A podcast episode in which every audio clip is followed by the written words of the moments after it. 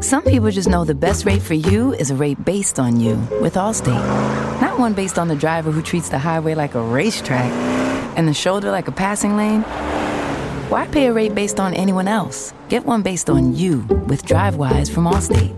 Not available in Alaska or California, subject to terms and conditions. Rates are determined by several factors, which vary by state. In some states, participation in DriveWise allows Allstate to use your driving data for purposes of rating. While in some states, your rate could increase with high risk driving, generally, safer drivers will save with DriveWise. Allstate Fire and Casualty Insurance Company and affiliates, Northbrook, Illinois. From the halls of assembly, you'll hear us scream and shout. Our love of Indiana is manic and devout. Everything I you we discuss in unique manner. We won't be satisfied until we hang another banner. Us two goofy guys go by names of Ward and Eric. And as you probably know by now, we're Hoosier Hysterics. Hoosier Hysterics. Hoosier Hysterics. Hello, Ward. Eric, how are you, friend? I am good. I am uh I'm good. There's nothing to really be upset about, you know? It's a weird feeling. I'm looking for something to be upset about. I mean, I still got 3 kids, so there is that. yes. Yes, I I have two. So I only imagine that your aggravation is 33% greater than mine. yeah, but uh you know, I got dog Cheney somewhere over here. He's right behind me laying down. He's good. He's not Uh, making any weird barfing noises right now. No, not yet. Not yet, but one can hope. Um, you know, I man, not it's been a weird week because not a lot has happened. You know, we got the Michael Durr commitment happened last week. That's what I was thinking. We didn't really get in. We got into it a bit with Rabby, but not not really ourselves. And just like this is this is who we are now. We just like oh, um, we need some big man depth. Okay, we lost Joey, um, and instead of hand wringing that would have uh, then I guess post seated. Is that? I mean, I'm just I'm just swapping out pre for post. Sure, go ahead. Sure, you know what I mean. I do. That's really what we're talking Hey, about here. you're the one kicking your own ass on this one. I'm just letting it go.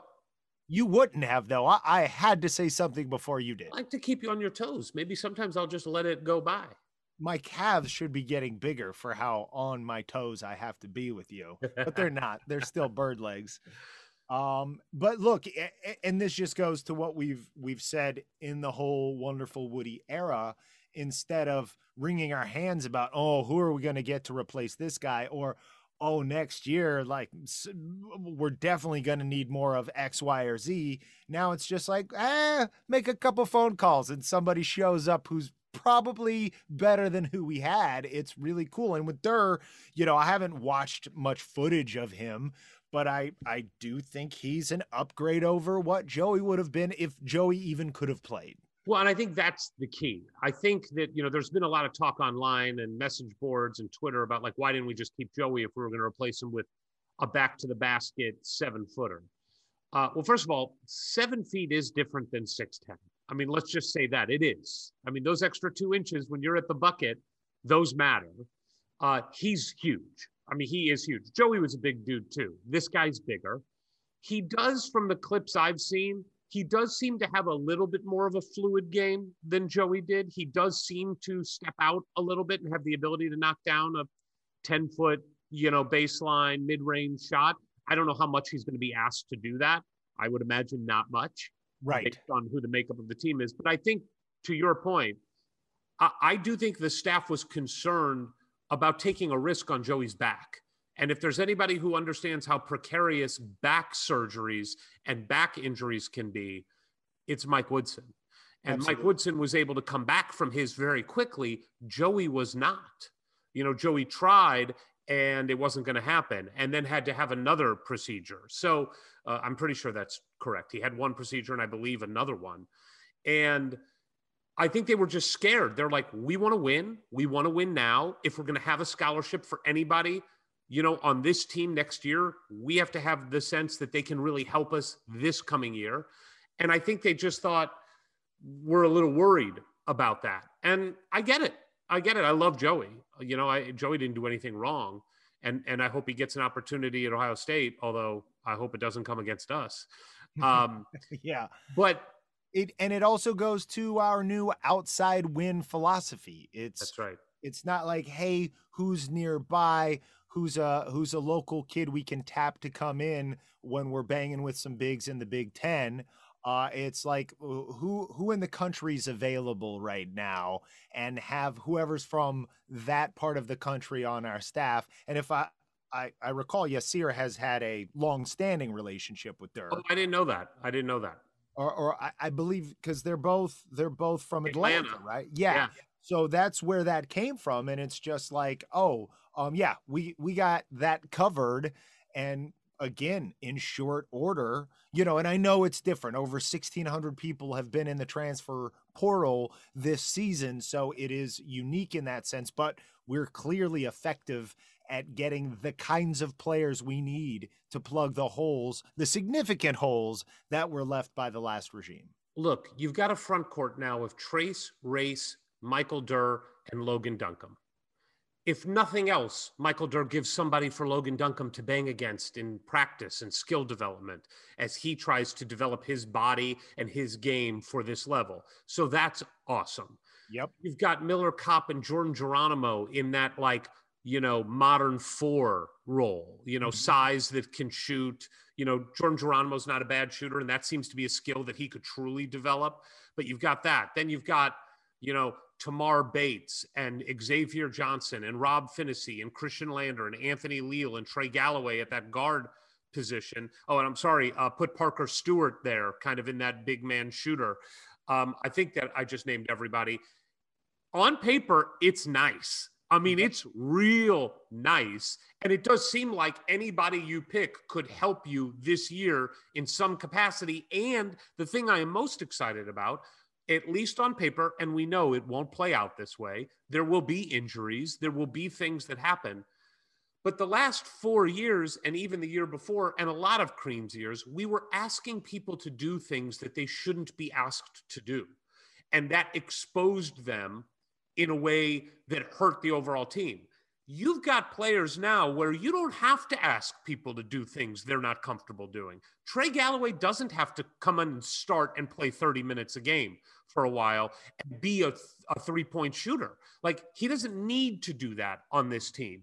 And I think that's the key is like we've got guys now who, if they just do the thing that they are meant to do and the thing that they are best at, we have a really good team.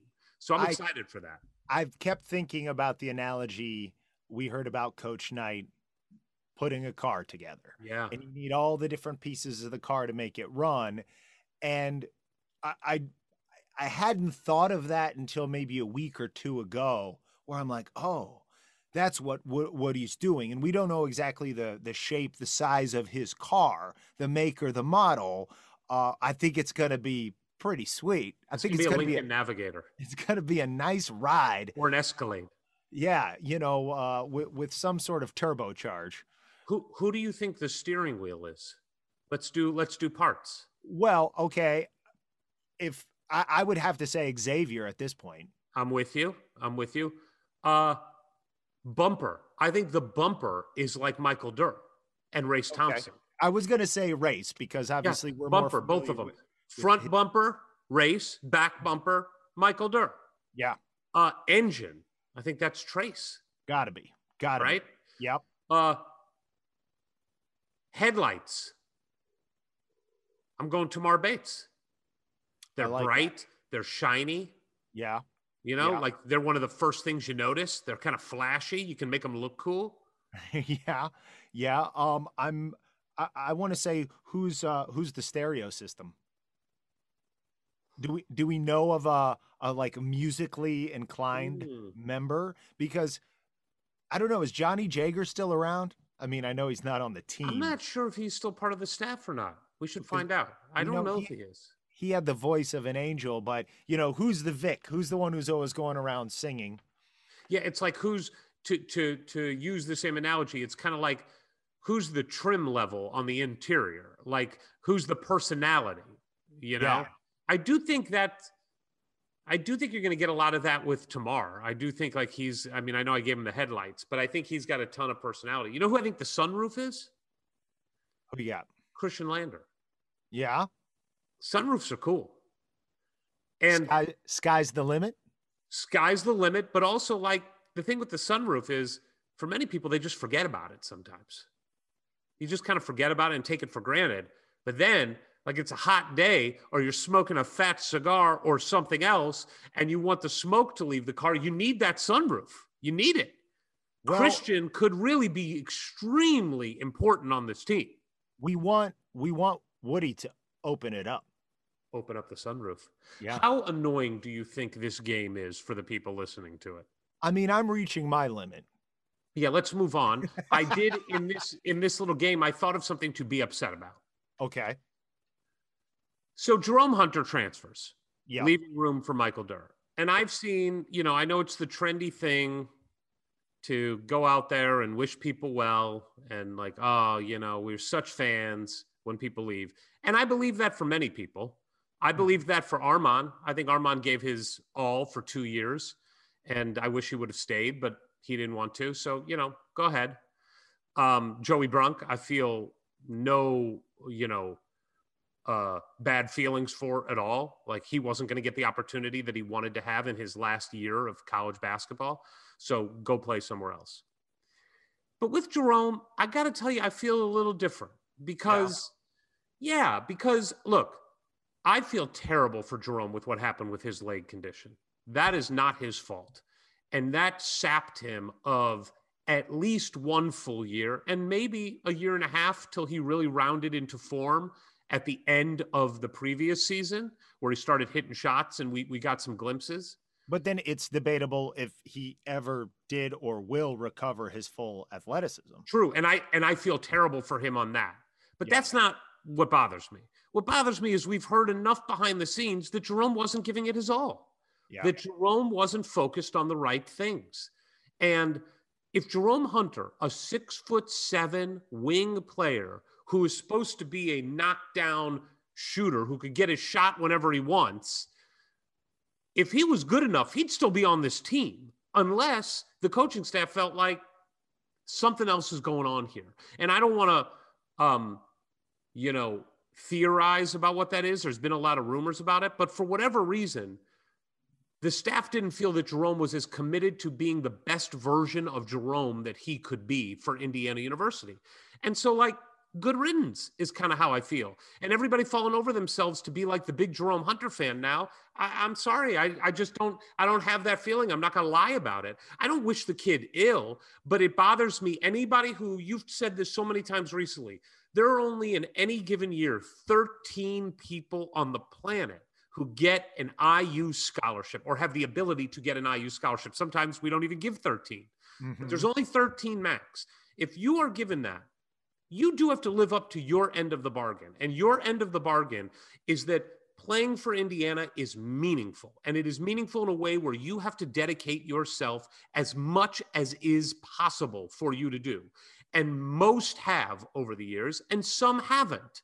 And the ones that haven't, it bothers me because I think it's disrespectful to the people that do, your teammates, and I think it's disrespectful to the people that wore that jersey before. And that's what bothers me is that I just don't get the sense from talking to enough people that Jerome was that guy. And I don't wish him ill, but I also don't have warm feelings for him leaving. I, I'm indifferent. Um, I think the purpose it serves is significant, though, as Woody letting everybody else on that team know, setting the culture up to be like, you you, you got to come in here and give it the same amount of effort I did when I was a player, and as what I'm going to put into it as a coach, and the same way we really lamented benching players not being utilized enough um, over over quite a few seasons, really, but particularly in Archie's reign, it's like, no, let's send a warning shot. Let's let these guys know you got to be all the way in. Doesn't mean you can't have a good time. In fact, you're going to have a better time if you do that because we're going to be winning a bunch too.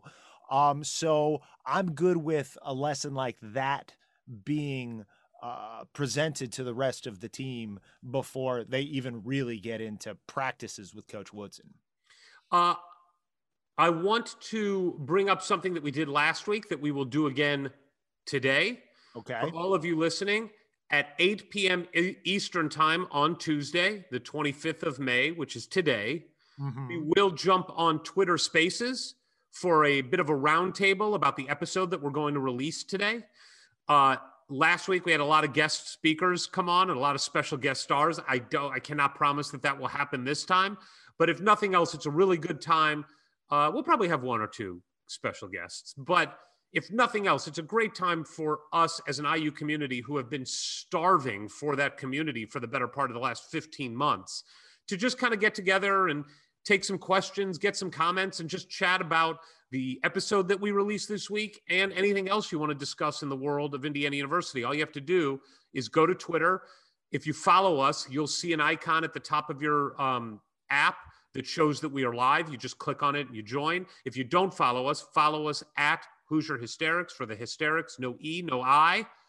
But the the sometimes why. why. And come in hot. Come in hot with your opinions, with your questions, uh, because you hear us talk enough, more it's than Hot Take enough. Tuesday. Hot Take Tuesday, right? Yeah, Hot Take Tuesday. Please, we want to hear your voices, your opinions, what you think, what you have to say about the state of the program. Obviously, it's just going to be wonderful, wonderful opinions at this point.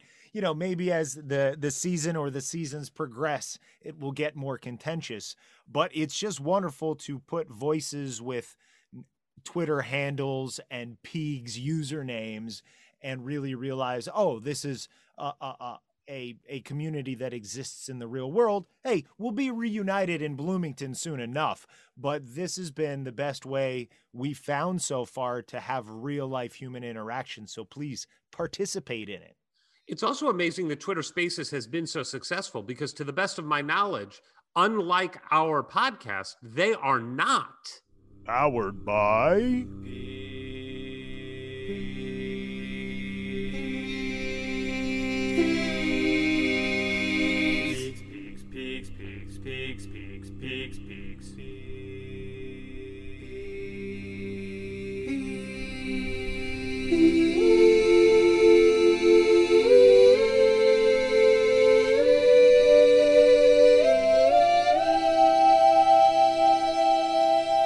I never get tired of hearing it. I don't. I love it. I absolutely. I need to figure out a way to make it my ringtone.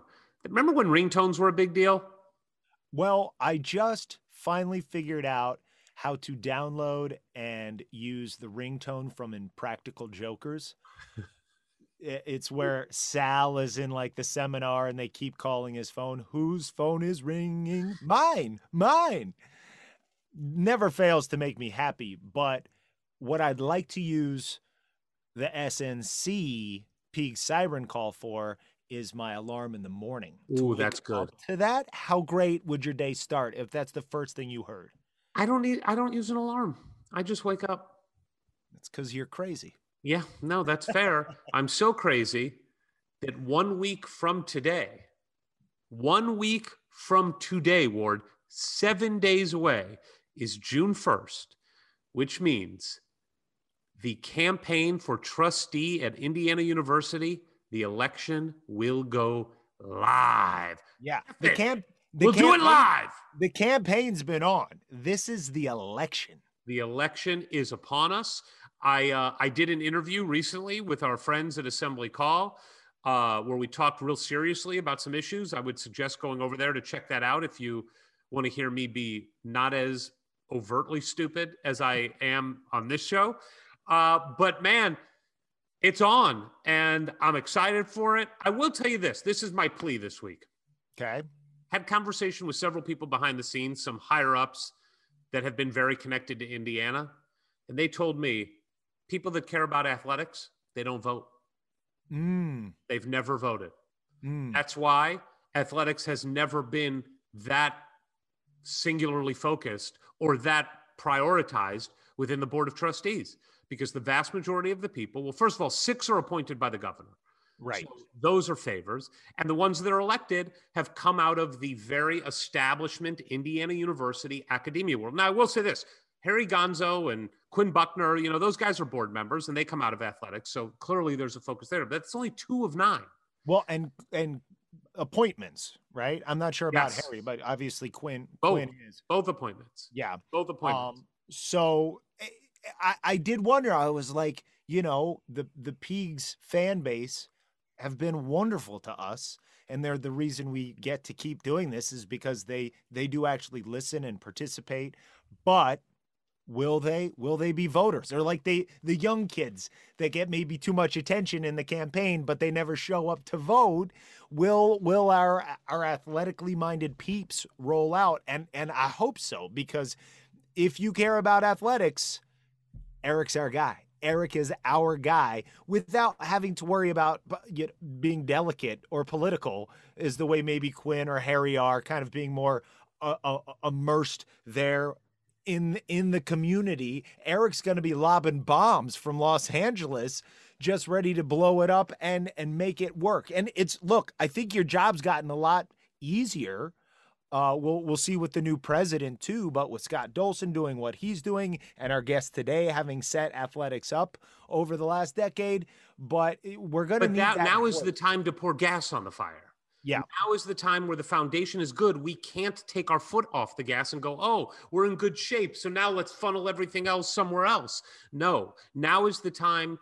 We need renewed passion on the board. And look, I, I have no problem there's no correlation between age and energy or passion. I mean, we've seen that. The 70 today is the new 68.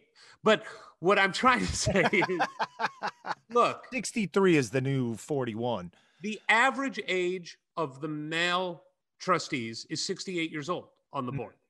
And they've done it for a long time. And with doing something from a long time just comes, I think, some contentment about it, some taking it for granted. I'm not looking to be a 30 year board member. I'm looking to get in there, shake things up, do the things aggressively that need to be done. And then if people don't want me to be there anymore, I won't be there anymore. But I, I just, I want to bring the enthusiasm that we bring to this show, that we bring to Indiana University athletics and just Indiana University in general. I want to bring that passion into the board of trustees meeting rooms. And I want that to be present every step of the way. And we've, you know, Peegs has been great to us obviously our podcast started off of Peegs, and there's a whole world of people that listen to our podcast that some of them don't even know what Peegs is, which is surprising to me, but they do. They follow us on Twitter. Uh, we need you. We need every one of you, and we need every one of you to go get other people to vote for us because for us to unseat the establishment choices, of which there are many of the nine people running, most of them are establishment choices, very connected to the inner workings of Indiana University, where the status quo is you know considered um, a virtue.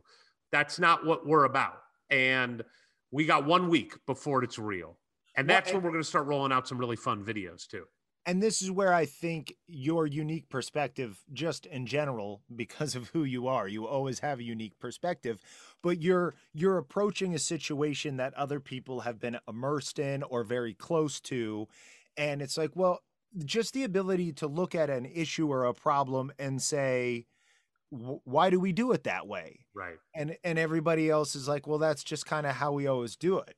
Why yeah that's not the that, answer. You that, know that's, that's just kind of kind of how we always have done it. It's like no like really to have that take of like actually there's a, a fresh more effective, efficient way to do it, particularly in 2021, and you being so up to speed on really everything that's going on with with tech, with culture, and all that kind of stuff. You're you're a lot more tapped into what say, oh, recruits are maybe interested in, or prospective students. You know, sure. I think that that's the other thing. I'm the I'm young not a, people, young people. I'm not a 17 year old. I'm not an 18 year old, but you know, I, I am closer to that world. My, my day job, we we we program television for that audience and young exactly. people. And look, people love it when I do tell Vince McMahon stories. But one of Vince's great um, mantras is pretend it's your first day on the job. And he says that to everybody. Mm. Somebody will be like, you know, in a meeting, somebody would ask a question, well, why do we do it like that? And and somebody would answer, well, because we've always done blah, blah, blah. And Vince would go, oh, first day on the job. and and that is, I think, a healthy way to look at things. If this was your first day on the job, looking at the way the, the world is laid out, how would you change it? what would be the right decision for now at Indiana in 2021 and not the decision that is the path of least resistance that just keeps the status quo going. And by the way, that doesn't always mean changing everything. Sometimes no. it means not changing something and and sometimes it means no this has worked, it will work today and we shouldn't bend to popular, you know, pressure or or falling in line and keeping up with the Joneses. Sometimes it means having the strength and the conviction to say, no, this is who we are. This is fundamental to who we are. We aren't going to change no matter what the outside pressure is. Let's stay the course. So I look at everything, you know, I try to do it in my day job, but I also try to do it, you know, I'm going to try to do it as a trustee. Everything is first day on the job. What's best for Indiana University in 2021 and beyond? You got my vote. Well, that's one. I wish I could. To, you'll probably have to remind me in late June, though. You know how I am. I wish I could say I have my parents' vote, but I will tell you this, Ward. My dad told me that he has a real problem. He only watches our podcasts now, he only does the watching. Okay. And he says in Judaism, there is a thing called davening. Have you ever heard of davening? No. Davening is a term for when you are praying, when Jewish people pray, you kind of do this. Sure. You you kind of shake back and forth. That's called davening. When you're praying, people. Okay. I've, okay? I've I've seen it many times and never knew what it was called. My dad says you and I daven when we're doing a podcast, and it gives him motion sickness. He says we get aggressive and we get excited. We do this. So, Dad, this is for you. So is this what? But why did you bring this up? Is this going to cost you his vote? It might. I might. He's got nothing but criticism. This guy. I mean, he's just got a lot of critique.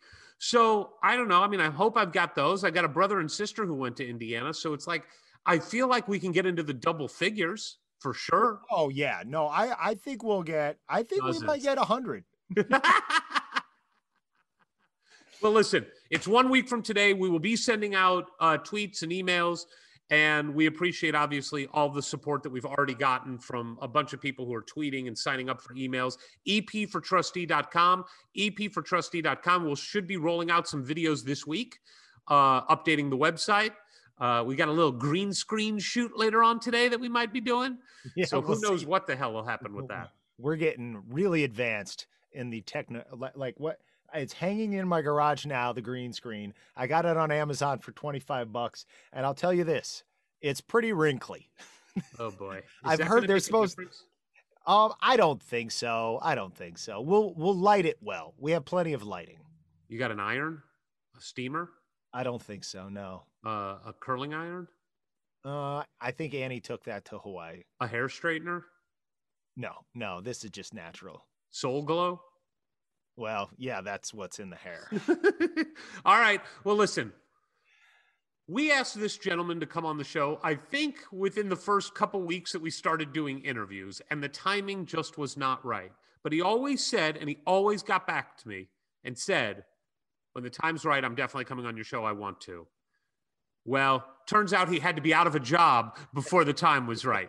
But the time was right, and he spent a ton of time indulging us on everything. And I'm just super excited to let people hear him because I think you see a a human side of him that we didn't always, you know, think there was maybe when he was sitting in the big chair.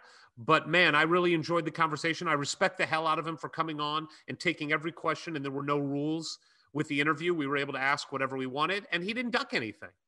Well, I mean, we're we're we're pipsqueaks compared to what he had to deal with before he even got to Bloomington, and there. then once he was there, and how long he did it for. Just the the how how thick that skin has to be to do what he was able to do before and during his time in Bloomington. That uh, it doesn't make it any less impressive um, and to be able to put a personality with the press conferences you know and and we see it with players and coaches as well on this show. You really feel like you get to know somebody and i think this is one of the most extreme examples because you just see this decision maker this this guy in charge of everything and all those public statements are pretty carefully crafted You know, as we even learn in this, some of those had to be re- revised several times before they went out to the public, even when he was no longer in his office. Um, so to just get this unfiltered, uh, shoot from the hip conversation is is so refreshing and enlightening. And for you say you want to be uh, an instrumental decision maker at a high level at Indiana University, I think it's a real great crash course on how you might go about in conducting your business. Fair enough. Your emoji on our logo looks exactly like you. it's pretty weird. I had to shave the soul patch because I had an audition. Uh, so I was like, I think I'll just grow back. it back rather than redo the yeah, grow it uh, back much easier. emoji. It looks exactly like you. Mine does not. I mean, the beard on the emoji is so tight and good, and so look how much gray is in my beard. I mean, look at this thing. Yeah. Yeah. I and I don't. I don't look like that. I don't look like that. well, I mean, you know, I, I you, you shouldn't feel bad about that. I feel somewhat inadequate that your emoji is much more. I mean, look, it's good because if, if there was an emoji that looked like me, no one would look at it. I mean, I wish I looked like the emoji, which is a sad state of affairs. Even still, I, I had to hide some of the beard behind the hysterics name. That is my favorite part about it. That is my favorite. We should also give your dad a shout out because your dad has grown a quarantine beard that is on point. He could be Santa, except he's way too skinny. It's true. And uh, let's I have the quote because when I sent that text out to you and him, he he had this, what did he call it? He wanted to make sure I'd phrased it just right. He said, uh, Dad wants to know if this grants him membership into the Pankowski Beards of Note Society. The Beards of Note Society. And you you granted him full membership. Uh, immediate. He's the president. he is the president of the Guild of the Pankowski Beards of Note. And we are taking applications. So anybody else who wants to join, send a tweet with your Yes. quarantine beard and we will retweet the hell out of it because I'm tired of people telling me how stupid I look. So I would like other people to look as stupid as me. or just vote for Eric a bunch of times and he'll get rid of it. That's really how you should vent your frustrations with the beard. Take it to the voting booth. That's right. If if I win, the beard's coming off, and we will post the video of me shaving it. Ward will be there. Ward might shave it off. I'll if if I'm given proper gloves, I will shave it off. I just don't want to accidentally touch it. You might find some some snacks in there. yeah. I'll make sure the dog is down by your feet awaiting. I'm fairly certain Hoffa is over here. is that what the smell is? no, that's something else, unfortunately. All right. Well, let's get to this interview. One week away from the election campaign uh, coming to an end and the election actually starting. Uh, but we will see you on the other side of this incredible conversation. Here comes our guest. Here comes our guest. Ladies and gentlemen, boys and girls, you know what we do here, but we've never done it like this before, not with a gentleman like this, and his accomplishments are not only significant, they are extensive. So strap up. This is going to take a couple minutes. Eric, good luck to you, sir. Hailing from Indianapolis, Indiana, where, of course, he matriculated in, in- as an undergrad at Indiana University, got his degree 1981, pretty momentous year for Indiana University. He got his law degree from IU in 1984. From 1989 to 1993, he was chief of staff for Governor Evan Bayh. He is an attorney. He sat as the uh, president of the Marion County Capital Improvement Board, which owns and operates venues like the Indiana Convention Center and that little place called Lucas Oil Stadium. From 2000 to 2007, he was president. Oh, that was from 2000 to 2007. He was also the president of the Indianapolis 2011 Super Bowl bid committee. He has sat on committees of Indianapolis organizing for the Big Ten basketball tournaments. And then, of course, the way we all know him best 11 and a half years as athletic director at Indiana Universities. And I just got to take a deep breath here because here we go. 28 individual and one NCAA team championship, 25 team and 210 individual Big Ten championships, 46 Big Ten athletes of the year, 537 All American honors, 1,318 academic All Big Ten honorees. Ah, Now let's talk about some infrastructure things. $49 million Memorial Stadium North End Zone facility improvement, $48 million for the Excellence Academy at Memorial Stadium on the south end, $45 million to renovate Simon Skjodt Assembly Hall, $25 million for the construction of Cook Hall, and a combined $50 million for the construction of Wilkinson Hall, Bart Kaufman Field, the Pfau Golf Course, and Andy Mohr Field. Also, not one major NCAA rules violation. And I have a feeling this one is near and dear to his heart. The graduation success rate climbed from 77% to 91% during his tenure. It was an IU record each of his last seven years at Indiana. He formed the IU Excellence Academy, the Student Athlete Bill of Rights.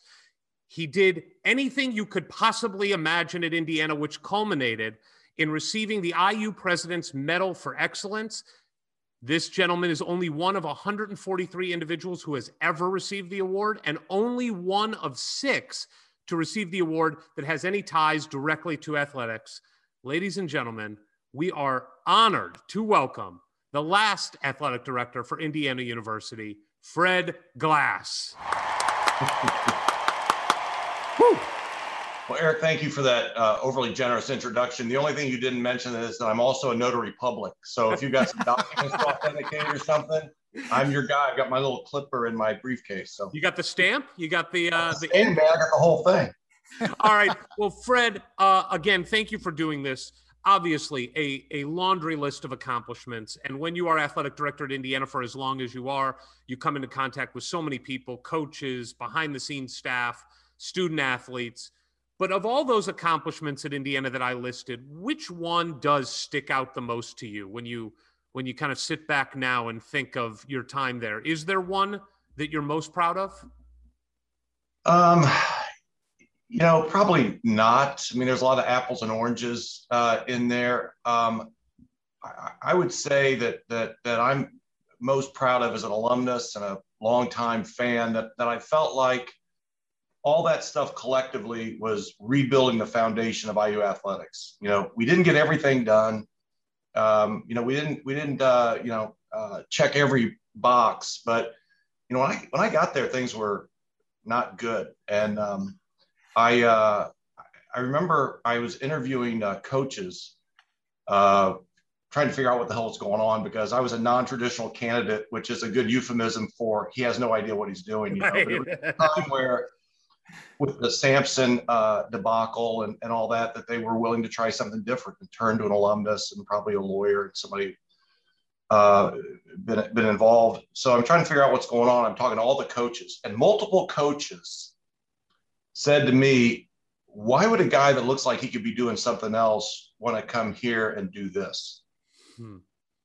You know, that, that didn't scare me, but it bummed me out because to me, it's Bloomington, Indiana, the quintessential college town, uh, you know, sports, college, my alma mater. You know, why do these men and women think so little of that that they that they would wonder why I would want to come? And then I thought about it a little bit, you know. So we were we were in a decade removed from Coach Knight getting fired, and and how divisive that was everywhere, but including in the department.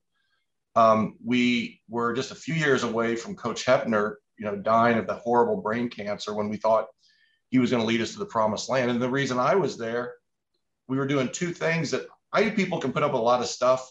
They can't put up with cheating and they can't put up with non-graduating. And we were getting that, you know, uh, heavily from the from the Sampson era. So anyway, I realized at that point that the, the things were maybe a little worse than I thought. Oh, and to top it all off, I was the fifth athletic director in eight years. Yeah, that I, I did want to bring that up. I mean, you, there, when you look at the history of athletic directors at, at Indiana, there are some that are legends, you know, and and had tenures that you fit right in with 11 years, 12 years, a 14 year in there. But there were several that are like these short term, there were some interim athletic directors for Indiana. It really was a total mess. That is unheard of at, at a level of school that Indiana is. Yeah, it was really awful, and I, I hadn't really honed in on that until until sort of that moment. And you can't get anything accomplished if you're churning leadership like that. So, anyway, that was as my uh, the judge I used to work for. That was a long windup. The pitch is, um, I really understood fairly early on that I felt like I had to rebuild the foundation or be part of rebuilding the foundation of IU athletics, both culturally and then physically, because the place physically, when I came back in 2009, didn't look a whole hell of a lot different than when I left in 1981 as a student. So we we had a lot of work to do. So to answer your question, I, I think all that taken together, we rebuilt the foundation. Didn't accomplish everything, but I but I think when I left, we were we had accomplished quite a bit. We were well positioned to accomplish more you absolutely left it much better than you found it. You, you, from the studs all the way through all of these things we're going to get into, but we do want to know what's going on with you right now. As you were leaving IU, you said, I'm not sure what's next, but whatever it's going to be is going to be fun. And we know you ended up there with Taft at the law firm, but can you talk about the the fun that's going on in your life right now? Yeah, so um, you know, I'm back to practicing law. So uh, you know, some people may say I just I just can't get out of the the, the cycle. Um, but I like being here at Taft. I'm working on some interesting things. I'm working for the Indy 11, seeing if we can get a soccer stadium built up here in Indianapolis. That's a big thing. Looking at redoing the Circle Centre Mall, redeveloping that. So some big projects have uh, found their way to me, which I like. But mostly, I'm like hitting my own pace. I got five grandchildren here in Indianapolis. Um, I wrote a pandemic book, so I spent some time during the pandemic writing a book, which will come out with IU Press in uh, November. So uh, I'm having some fun getting ready to roll that out. So it's been it's been it's been busy. Look, I loved being AD, loved it till the last day, um, but um, it, it, was time for me. So I, I left as a happy camper. I'm a huge fan. I stay in contact with Scott. But you know, when you leave something, you leave something, and I'm I'm enjoying uh, kind of the new chapter do you are you far enough away yet to miss the juice of being the athletic director of Indiana, the excitement of going to a football game, going to a basketball game, a women's game? Does that uh, the, you know have you been able to replace that feeling? You know, Eric, um, the thing I miss the most is the kids. You know, getting to know these kids, and I think Doc Counsilman said one time you never feel like you're getting old because everybody you work with is always 18 or 19 or 20 years old. And there really is something to that. I mean, it, it was a very evergreen feeling job. And uh, I, I loved getting to know these kids. That's what I miss. I will confess that um, the games were hard. I mean, it was fun. I had, to, I had great seats and all that, but man, these are, you know, your people. And, and it would, it would just, it, it's funny. It got worse for me as it went along. I, I, enjoyed it less and and was I was nervous more. So stepping back, um, I can enjoy it a little more because it's more um, you know dispassionate than than you've got. You guys are fans. I'm a fan. I grew up in Indy and all that. But when you lay your um, your your responsibility on top of being a fan, you feel every turnover, every close call, every you know and and and frankly, that's the part that's kind of wearing on me. Because you know, with each turnover, you're like, that's another email I'm gonna get. That's going to be another angry text message somebody sends me. So, so now you're. That's you're another back. podcast that these two idiots are going to be going nuts about the coaching change that needs to happen. But see, that's the great thing about IU sports in general and men's basketball in particular. Um, people are super passionate about it, you know, and um, and they and they and they and they care uh, deeply. And, you know, sometimes I think what I consider to not be super true IU fans express it in, in ways that are counterproductive, you know, and hurtful to the kids. But overall, the fan base is just super passionate, super knowledgeable. So the, the, the fact that somebody coaches their daughter's C team in CYO in fourth grade makes them know that they could get the ball in bounds against Penn State and not have all those turnovers, right? Right. So that's the, that's that's the tough part because they're going to tell me about it. But the good part is they do know the game and they know what's a dumb reaction to a you know a three one one press or whatever. So it's it's it's a great thing and it makes it probably one of the best fan bases of any sport in college in college sports. So what uh, before we go back to get a little bit of memory lane here, uh, the big thing, obviously, that has happened with your successor, Mr. Scott Dolson, is the change at uh, at the head coach of the basketball program and bringing back Mike Woodson. What's your take on Woody? And uh, did you get to know him in your time at, at Indiana at all? And just would love your take on on what you're seeing from that. Sure. Well, I, am all in, man, and I and I hope all of IU Nation is all in, and I feel that momentum. You know, I, I it frustrates me uh, when there's um, you know critics, and I get that's part of it, but but I, but I think everybody needs to be all in with Coach Woods, and I certainly am. He and I exchanged um, a nice text message after he was uh, named. I, my experience with him goes back to Broad Ripple High School. You know, I I went to Broad Ripple High School in the summer. I took driver's ed and um, and library experience because you couldn't just take driver's ed.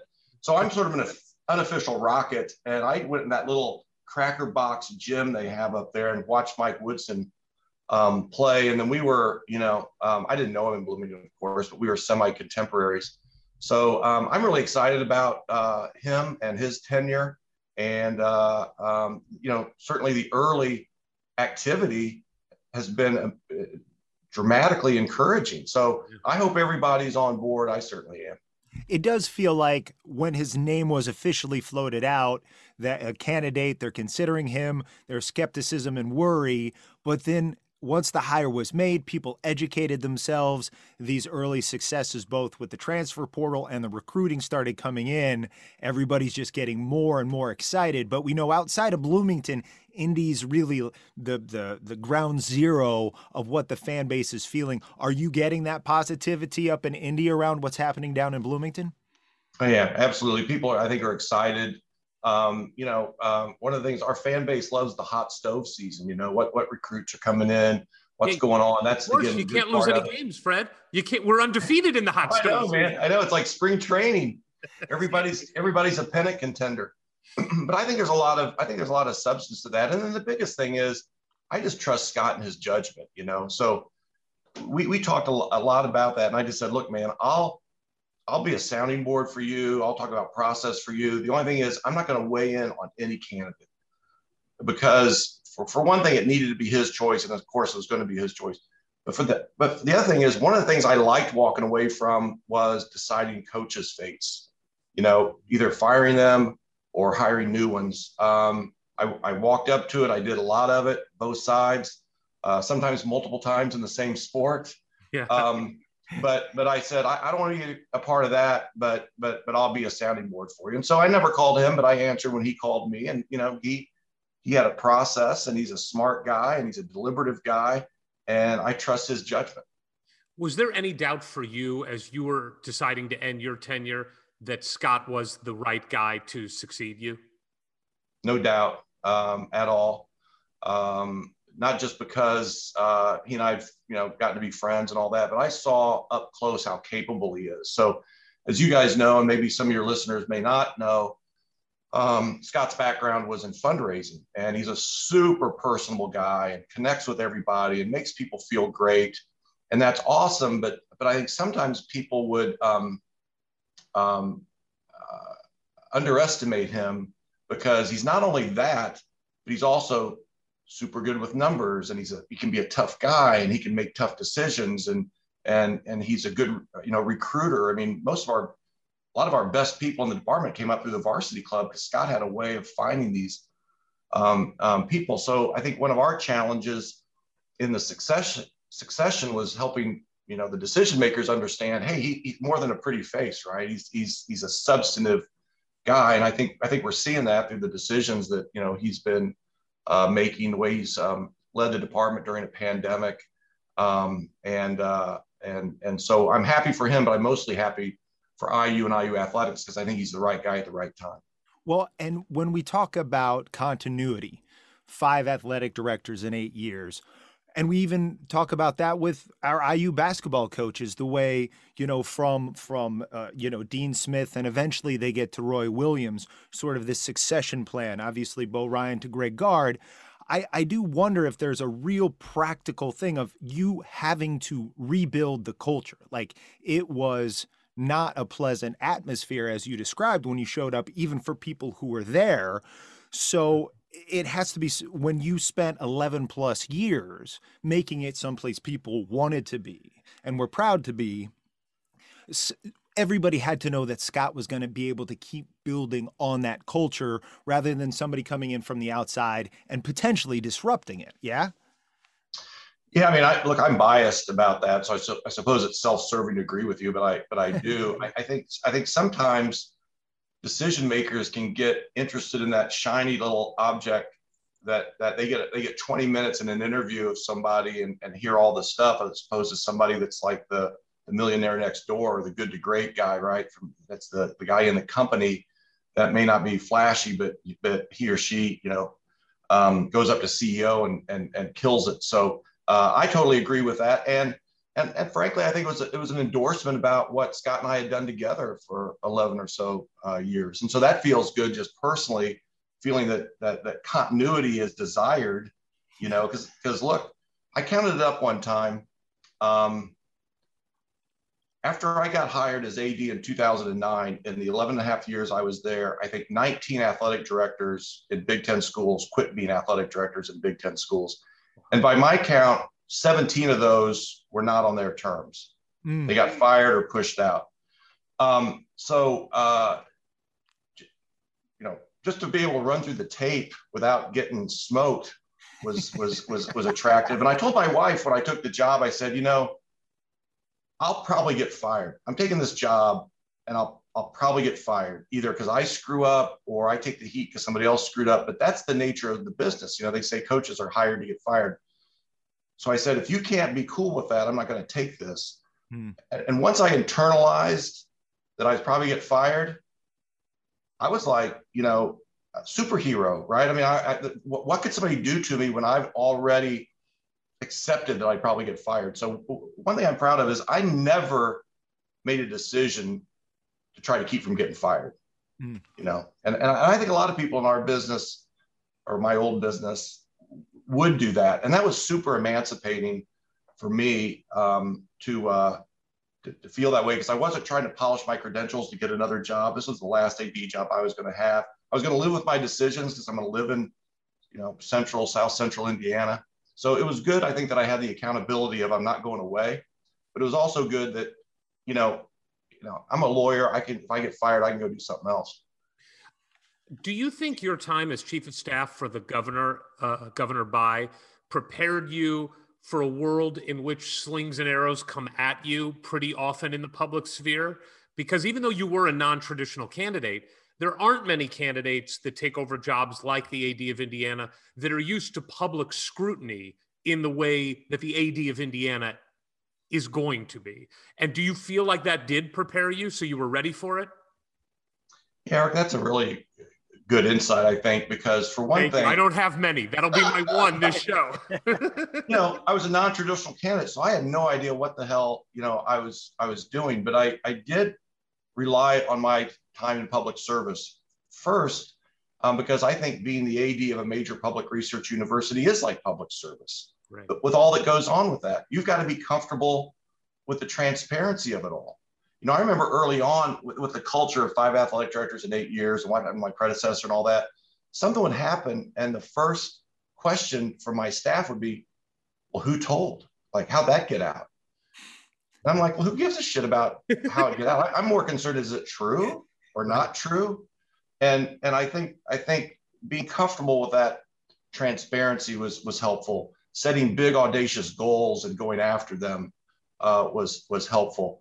Um, doing the right thing, regardless of where the criticism comes, I think was was helpful. And those are lessons I learned in public service. And then the other part was, as as bad as the heat got um, in athletics, it was never as bad as it was in politics. You know, in politics, you know, half the people basically want you to die. You know? in, in, in, in, athletics, it's like um, we all want the same thing to win. You know, to graduate, we disagree a lot about how, and that's the fun part of it, right? That's why you guys are fun and, you know, challenging things. And that's the magic of, of sports, but it's generally not like a death struggle, you know, whereas politics has only unfortunately become more that way. Well, let's go all the way back. Um, we know, we know, you know, we're going to get uh, all the juicy details when your book comes out in the fall. Uh, but just give us a, a, little bit idea of your your upbringing there in Indianapolis and how you got yourself to Brebeuf, sort of the prelude to Bloomington.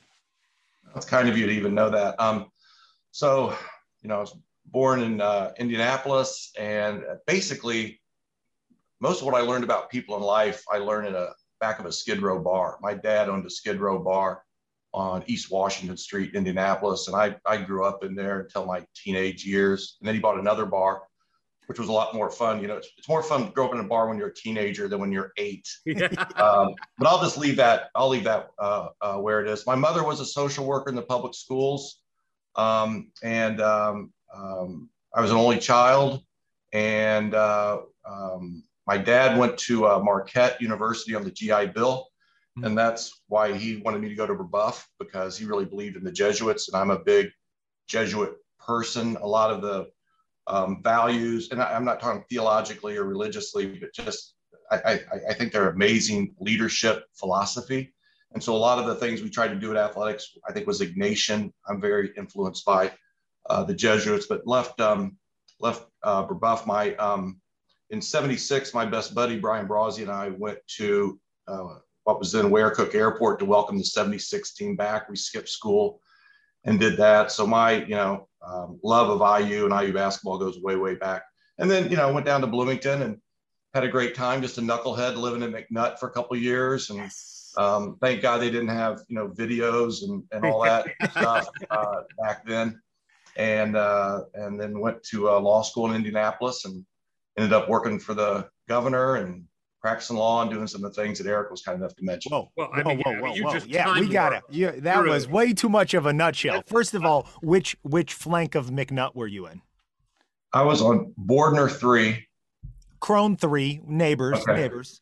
For two years, because the first year was pretty fun. So I'm like, well, why, you know, they're cooking my food. They're, you know, there's a lot of girls here. You know, yeah. I, I was meeting in the oven, but at least I aspired to and had the opportunity to. So I was at McNutt for two years and then um, uh, went out to what was called then 1700 North Jackson uh, or Jackson Heights, I think it is oh, now, oh, yeah. 555 Lava Way. Uh, across the street from a place called Benson's Hoosier Liquor Store. Mm. It's called uh, um, it's called uh, Hoosier Liquors now, and uh, worked in there. And actually, um, so I grew up in a tavern, right? And and and I was looking for a job, and um, I thought, well, this liquor store's across the street. You know, I can work in there. And you know, I got a fake ID because I'd gone in the back of Rolling Stone magazine. This is like so boomer, you know, uh, and, and, and, and ordered a, a fake Wisconsin driver's license in, in Rolling Stone magazine and used it to get this job in this liquor store. Um, and, uh, and worked in there. And then unfortunately, one day I was, um, I cashed my paycheck and I was wheeling out a keg. I was going to have a keg at my apartment, and the excise police arrested me for contributing to the delinquency of a minor because my buddy was underage. But not then you. They run my name through and find out I'm a minor. so that was not my that was not my best moment. And I got put in the hooskow and and and and all that stuff. But oh, and and then and then I had just met my future wife Barbara, and she brought a bunch of girlfriends over for this pre-football game kegger we were going to have and then I'm not there. and in my defense, I had a good excuse. I was in jail, yes. but it didn't really help me with her and her girlfriends. That uh, that that this new boy she met was a no show at this party we were supposedly having. So well, it, it helped form that bad boy image that everybody knows you for, right? yeah, right. Yeah, right. Right. I, right. I, you know, one of the wait, things, Fred, that wait, I, I do have to say, this is the probably only chance I'll get to say how I got my first fakes. I think you had the better way with the back of Rolling Stone. For me, I had to go over to Varsity Villas and had to do like the knock at the door and then you get waved in by somebody out front and then you get into the room with the guy with the ski mask on and the polaroid camera and i had to pose in front of a giant indiana driver's license they print it out and put on the back wall and then they laminate it for you and walk out the door and say if you tell anybody you know we're going to come find you we know people uh, that, that's awesome look yeah. that was that was just a side business that i was doing when i was I knew that voice. Yeah. Um, Fred, one of the things that's really been enlightening about doing this show with Ward over the last two and a half years is you you see these people that you think you know and you pull out personality traits and you trace them way back to when they formed those personality traits. And and oftentimes for us it's you know a dad or a mom really you know pushing them to be the best they could be.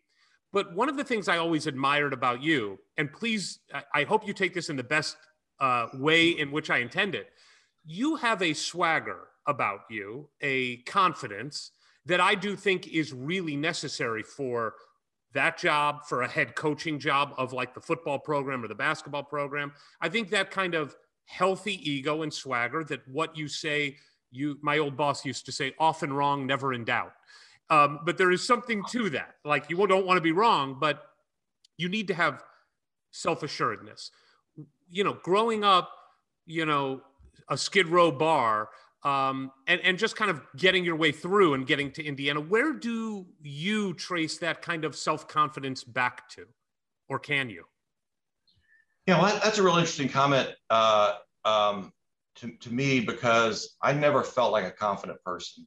And especially when I was younger, in fact, I felt a great lack of confidence. You know, I, I, I, I never wanted to try anything I wasn't immediately good at. You know, I never want to put myself out there.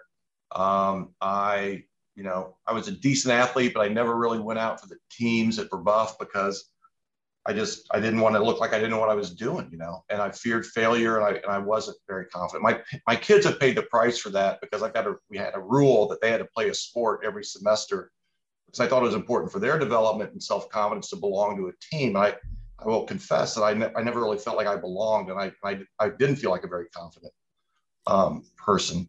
Um, changed at some point. I, well, I, I, I, think a couple things. One is um, growing up in that bar and meeting all these characters and knowing them as people and not street people or bums or anything like that. And seeing my mom be a social worker in the Indianapolis public schools for 30 years. Uh, my parents were very progressive on racial issues. They were very active in their communities and I and I think I think that I think that helped give me a, a groundedness and maybe a humility that I that I that I never thought I was owed anything or or, or and, and I feel like I connect with people because I really like people. And then when I um probably when I was like working for the governor um, at a young age, you know, I was his chief of staff at 30 years old, which yeah. seems crazy. But I started thinking, you know, I can do this. This this isn't magical. You know, these are regular people figuring this out. And, and once I once I was pushed to do that, um, and and and realized that there's no magic, there's just judgment and hard work and doing right. Then I started feeling, you know, more confident. I wanted to quit law school because the idea of standing up and reciting in class literally made me throw up, you know. Wow and and now I you know I would do a lot of speaking and people would say man you're so you know calm and everything and but man I'm churning you know mm-hmm. churning churning churning so um, I, I, appreciate that because it, it it it makes me feel good that I think I've gotten to a point where you know with confidence you know people will listen sometimes they will follow they will believe. Right. And so that's good but it's been a life journey for me. Wow. That's that's I would never have guessed that and uh I'm glad we asked. So let's get let's get back to your undergrad time at Indiana. I, you did you did mention uh and and I can attest to this having met my wife as an undergrad and that she had to bail me out from jail in Bloomington. I didn't just stand her up at a party I was hosting. When did you know that that Barbara was the one and that that was going to be your your teammate for life? So I met Barbara at an IU football game. Um, we we our group sat up in the um, be on the uh, what we call the student side, closer to 17th Street. Nobody sat up there back then. They don't sit there now. I was going to say nobody, nobody sat anywhere, Fred. Next season, next anywhere. season, that's all over. Yeah. When I when I took this job, I said, "Hey, can I get 10 football tickets?" And they said, "You can have 400 football tickets."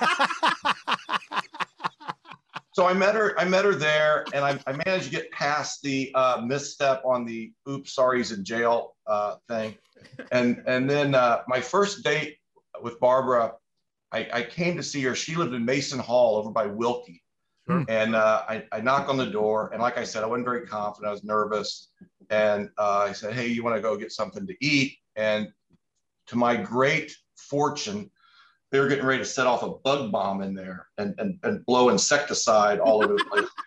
so she's like, you know, okay.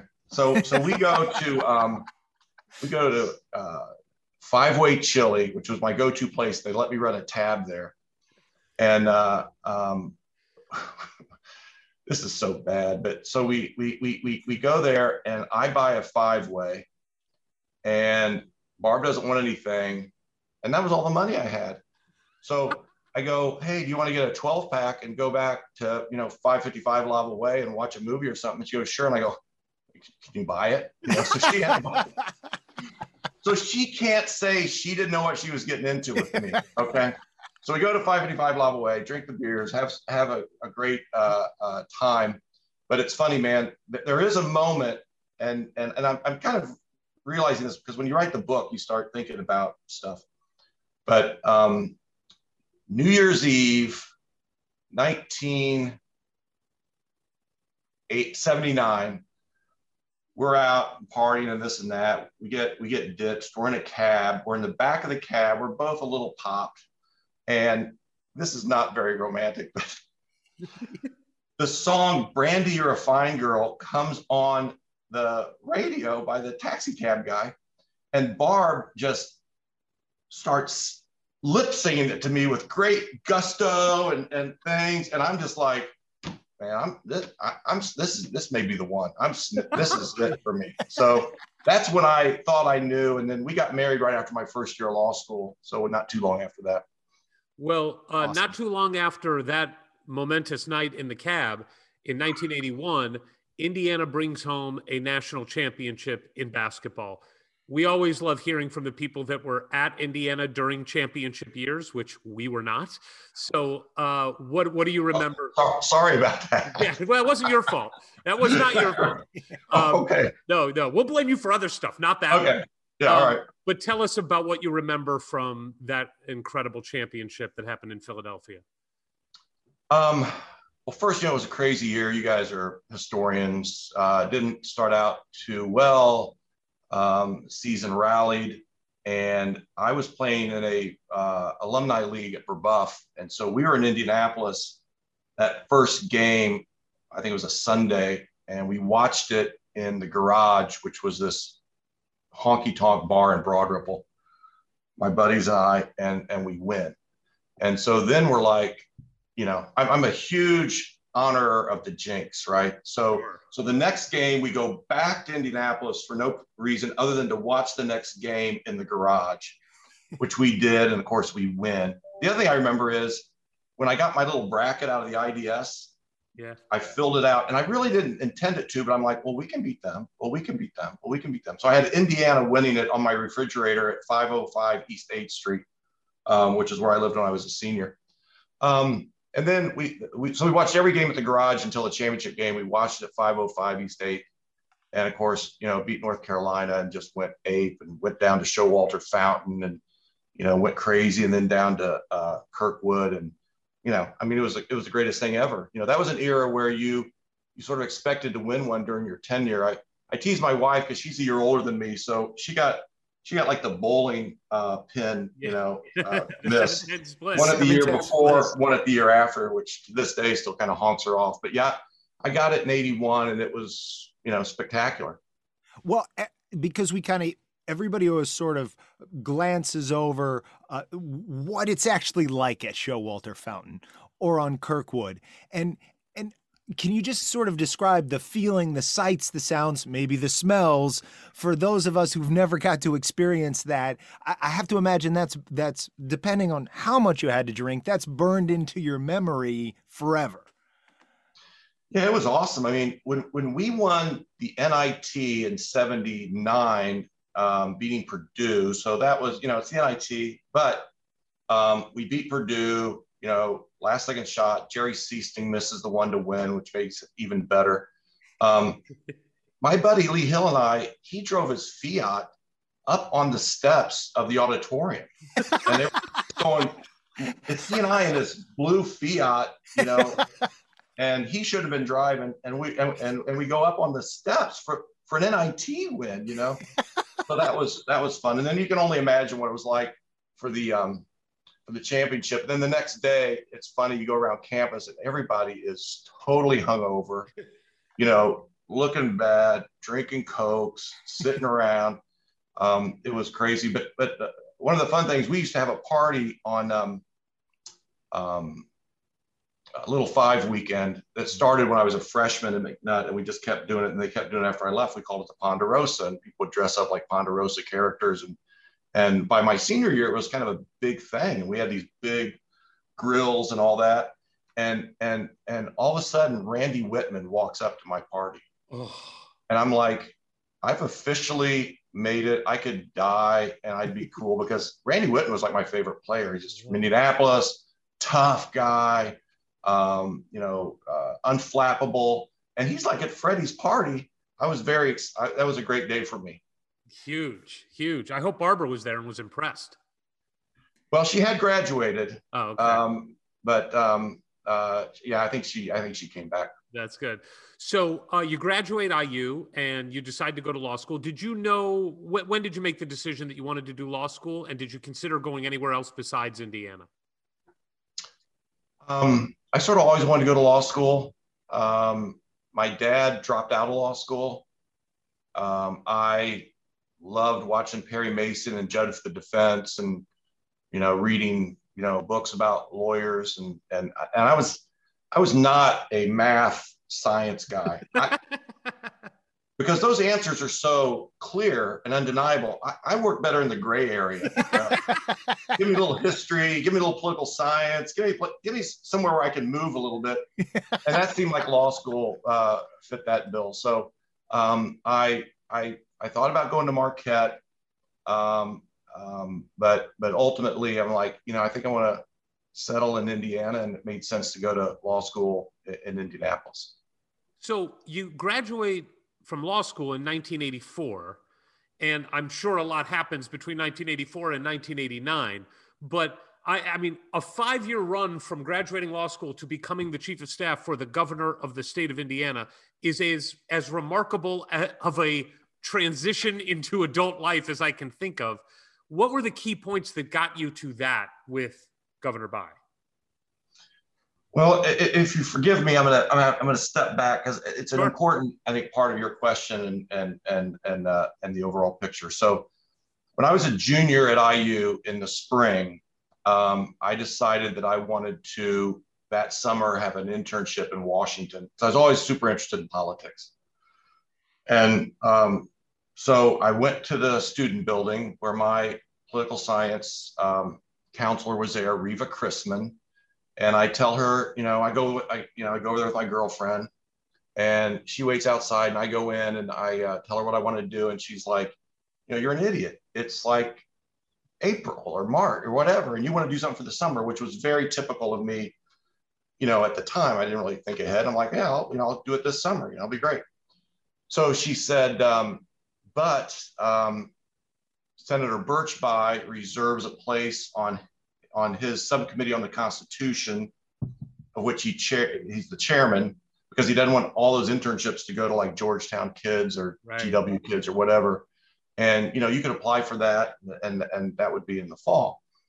So I said, okay. So I go outside, and I'm I'm talking to my girlfriend, and I said, uh, this is bullshit. I'm not do- I'm not doing this. You know, I I don't want to miss my senior year in the fall in Bloomington. Um, I, you know, I, I, uh, um, I don't think I can, I, I can't afford it. And I want to be on his personal staff. I don't want to be on this bullshit constitution subcommittee. And sort of my point earlier, felt very comfortable getting back in my comfort zone. Right. right. I would, ne- I was a guy who had a lot of fun, but I never liked getting out of my comfort zone. Kind of that confidence thing. And I, I could almost feel a warm feeling that, yeah, I'm not going to do that. I'm going to stay here and I'm going to do whatever. And so she starts challenging me, you know, like, well, wait a minute, you know, you could you could go to school this summer so you could graduate on time. You could take out loans because you'll miss working this summer. Um, don't you want to be a lawyer? You know, the subcommittee on the Constitution thing sounds great, you know. So to make a long story short, I applied for that internship and I and I got it. And everything I've done since, I chart back to that. And I would tell that story to our kids, our our athletes all the time, because it's about getting out of your comfort zone. And and and and and you know uh, the punchline is of course that girlfriend is my wife now who continues yeah. to challenge me in ways that piss me off, but are you know very very good for me. Um, and that was the first time where I looked behind the curtain and said, this isn't magic out here. These staffers in the Senate, I could do that. You know, I could do that. And, and, and that may have been one of the first real jolts of self confidence that I got because I always thought there was some magic to stuff. And, and, and it's really not. It's just regular people trying to, you know, execute and do stuff. You know, I mean, you guys started a podcast. You know anything about podcasts, right? So you just, so you just, so you just did it, you know, yeah. which is awesome. I'll, t- I'll tell you why, Fred, because my wife was harping on me about starting a podcast. True story. Well, there you go. We both married well. It sounds like you know, and she's yeah. a year older than me. Just excellent. Just to be transparent, and I'm divorced. So let's just move past that. maybe she'd been a little more challenging. You guys would have gotten along. You yeah. Know, I don't the problem is I challenged her too much.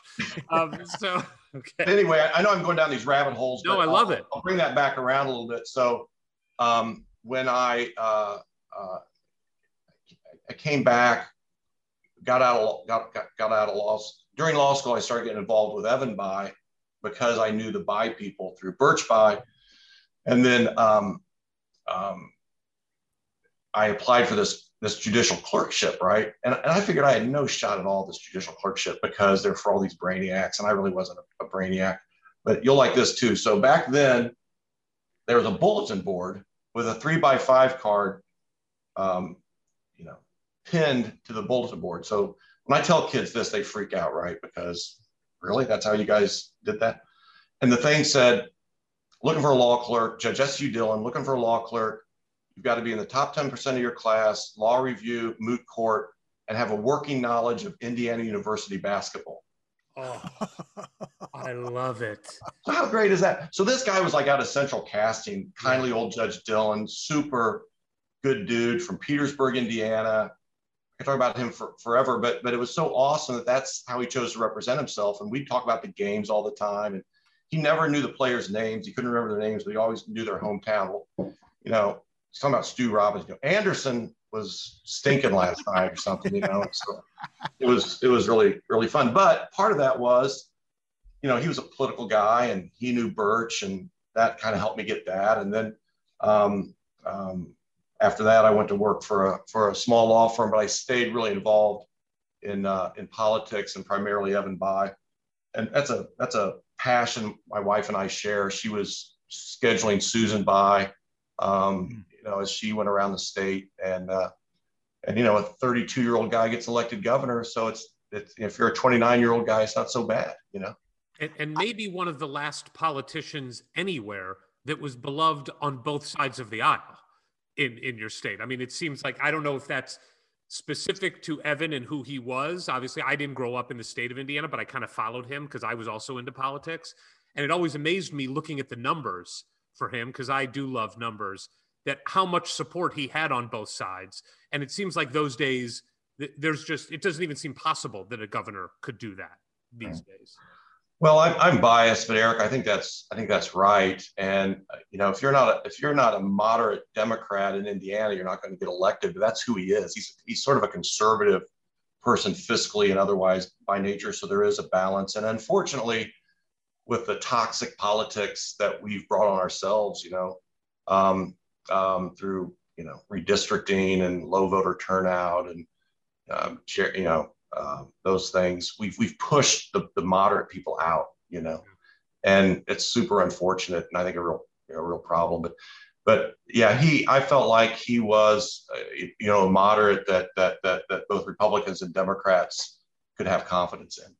I did come back on a, a flight and he was sitting in front of me and I was just sort of observing how this man composed himself and he was so kind with everybody he interacted with. He was showing the stewardess pictures of his his kids. I'm like, wow, this this really is a good man. But I wonder for you, especially at that young age, and seeing another young man in such a position of power and responsibility, what did you learn about leadership from your time with him?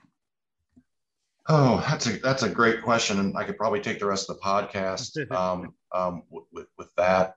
Um, I, I, think uh, I, I, think um, he would have agreed with Wells, who famously said, maybe with a little help from Goethe, um, "Dream no small dreams; they lack the passion to stir men's blood."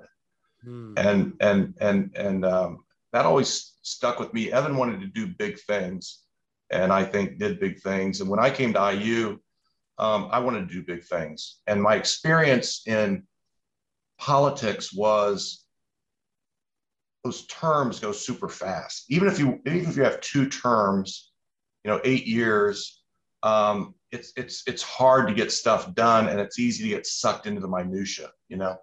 And and so one of the things Evan taught me was decide early on what you want to accomplish and start working at it because you don't know what else may be um, going on and have your clear cut priorities because if you don't have clear priorities everybody else's priorities become your priorities right?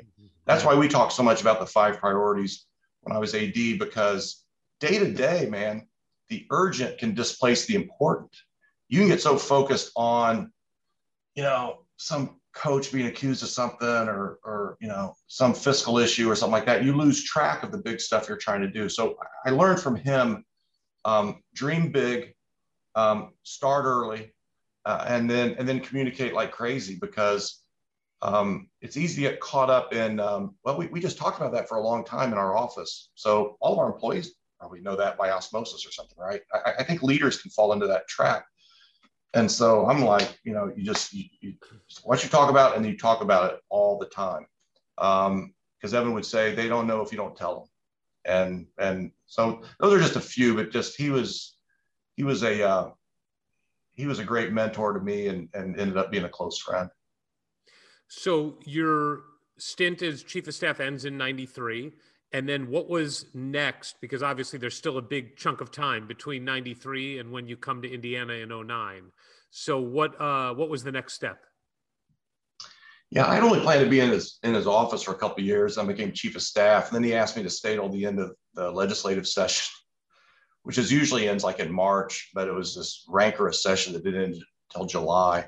So I was like, God dang, you know, can I get out of here? So um, I went to uh, Baker and Daniels, which is a big firm in, in Indiana, and, uh, you know, came there with nothing. You know, I was uh, 30, four year old lawyer with no clients and uh, set about trying to build a law practice and enjoyed that. Got involved in firm leadership. I was uh, president of the management committee for five years, um, but got really involved in um, civic work and, and, uh, and, and government politics. My deputy chief of staff, when I was chief of staff, a guy named Bart Peterson, he was later elected mayor of Indianapolis, and then he appointed me to the capital improvement board, which is like the stadium authority. You were talking about it, Eric, and, and then that threw me into the uh, negotiations to keep the Colts and build Lucas Oil Stadium, and ultimately pursue the Super Bowl. And so it's a lot of serendipity uh, at work. Um, um, but, but I was super fortunate to have those, you know, opportunities.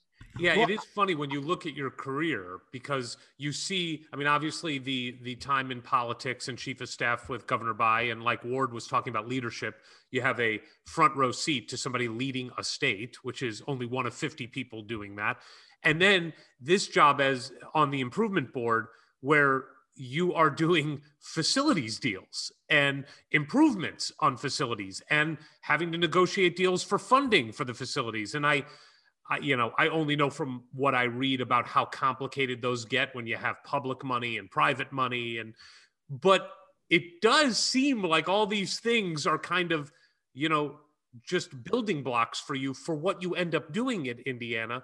At any point during any of this, is Indiana University and potential of working there even on the radar screen for you? No. Yeah. No. When Greenspan resigned, I was like, oh, that's curious. You know, I didn't I didn't think uh, uh, uh, really a bit about it other than how fans might feel. But I I'll, I don't know if this is a shameless plug or not, but but the, the the name of my book is called Making Your Own Luck from a Skid Row Bar to Rebuilding IU Athletics. Hmm. And, and, I, and I, I, it was a pandemic exercise, or I wrote this to preserve the family stories, right? Sure. But then I started going, you know, there's some themes here. And, and without uh, boring you too much, I started to realize that I felt like at different points in my life, I had, I had sort of stumbled into making my own luck. Uh, identifying and seizing opportunities, you know, and I and I and I started to identify some maxims about that. Um, you know, opportunities don't come at convenient times. Um, you know, the, the, internship was an example of that. Um, also, you know, people will offer you opportunities and you may not feel like you're capable or ready to take them, but that doesn't matter. What matters is the person offering you thinks you're ready. Like when Evan asked me to be in his office or Bart asked me to lead the Super Bowl effort. So um, I, and I, I, basically, I think coming from humble beginnings where I had nothing, um, I wasn't afraid to just shift gears and do crazy stuff. You know, I, I, I, I was going to work for a big firm. Oh, this clerkship opened up with Judge Dillon and IU basketball knowledge. Er, you know, I was going to go back to a big firm. Oh, this small firm would be fun. Er, oh, the governor's offering me to be in his office. Er, oh, the, the, the search committee wants me to interview for the IUAD job. I thought that was the craziest thing I ever heard. Then I started thinking, you know, I've been a staff guy my whole life, happily. A lawyer's a staff guy. Um, you know, I was literally a staff guy in politics. The idea of running something, and, not, and, and even if it was making widgets, would have been kind of fun. But but this was like college sports, kids, my alma mater, Bloomington, Indiana, Indiana University. I mean, I get chills thinking about it now. I'm like, man, I'm all in. And, and then I, w- I really went after it and it was awesome. You know, I love I love that opportunity. Now, uh, before we get to that seminal moment, Eric knows he has to indulge me sometimes. I see the helmet back there, huge lifelong Colts fan, and yes, yes it's known as the house that Peyton built. But I had read somewhere where you really, as a lifelong Indianapolis guy, you knew about this concerted effort going back to the 70s and and you could even bring you know what Slick Leonard did with his wife to keep the Pacers in town. Hey, and there's Slick. Nice, that's great. Rest his soul. Rest his soul. Um, and I just wonder in this time where you were leading the charge to get Lucas Oil going, and and that the Super Bowl and the NCAA rotation permanence that that Indianapolis would would have for Final Fours, how how much of that was just something you you really wanted Indianapolis to be this mecca for amateur athletics?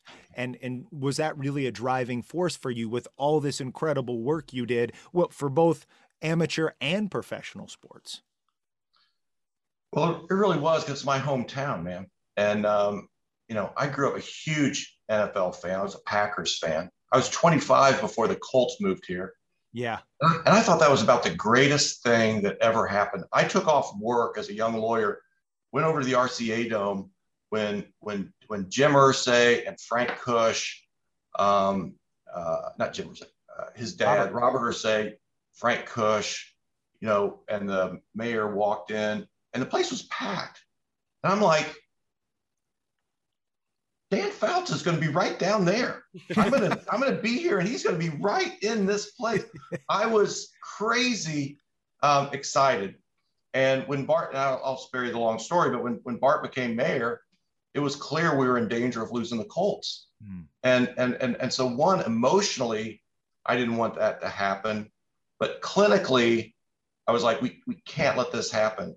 We are the stewards now, and and if we lose this team, we'll never, ever get another one. The, the, the NFL was so pissed that Irsay put the Colts in the middle of all their other markets. that We would, we would never get another team. And whether you like it or not, having an NFL team is the coin of the realm of whether you're a major league city.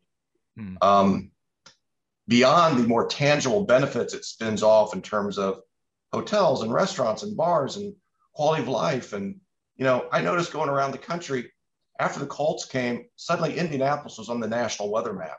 Mm-hmm. You know, just little things like little things like that. So Bart and I were determined to do that. It was a complicated deal, as you alluded to, Eric. It ended up being a very political process with the state, but the bottom line was we were able to get it done, and along with you know building a, a new town square, Lucas Oil Stadium, and I do think it was the house that Peyton built because if the team wasn't doing as well as it was, I'm not sure we could have built the political will to make it happen. Sure. Um, so so I'm I, I'm all for calling it the house that Peyton built, but but I take a lot of pride in the fact that we positioned that, um, which is detailed, you know, in detail in the book, um, detailed that about how we can, um, uh, you know, make that happen. And it was a labor of love for me because I, I I I didn't want to be in charge when we lost the Colts. Well, you didn't. You kept them, and you built an amazing stadium. And now let's get to that moment where you did get the phone call that the search committee for the next athletic director of Indiana wanted to talk to you. How did that come about? How did they, did somebody on the committee come up with your name or did somebody suggest you? How did that come to pass? So the, the short version of this is that the uh, the chairman of the search committee is a guy named Bill Steffen, who's who's an awesome guy. Uh, happened to be a classmate of mine in law school. Wow. Um, he's a big Republican and I was a fairly prominent Democrat. And he had been Steve Goldsmith's chief of staff, who was the mayor before Bart Peterson became sure. mayor. So we switched. I think it had been 36 years since a Democrat had been elected in Indianapolis. So it was a potentially very acrimonious transition. And in fact, it, it, it was, other than the principles involved. And I could have done some things that really would have jammed up our predecessor and all that. But I didn't because it was the wrong thing to do. And Bill and I, because I was the transition director for Bart. Got it. So Bill and I work really closely together. And I also tell this to like kids, you know, the athletes, it's a round world, brother. Yeah. You know, it's a round world. And and if I had been a dick and and pushed around my newfound um, authority, would, you know, 10 years later, Bill Steffen go, that guy didn't have the temperament to be the athletic director. Right. But I but I didn't, you know. And and so I think Bill thought I was an intriguing, you know, candidate. I ended up interviewing with the um, committee. A quick story on that. So I go into this committee and it's like this it's in it's in uh, Bankers Life Fieldhouse when it was Conseco, because Jim Morris was, you know, a, a guy on this thing. Yep. This room and there was like Jerry Yeagley and and and Jim Morris and um, CM Newton and all these gigantic people.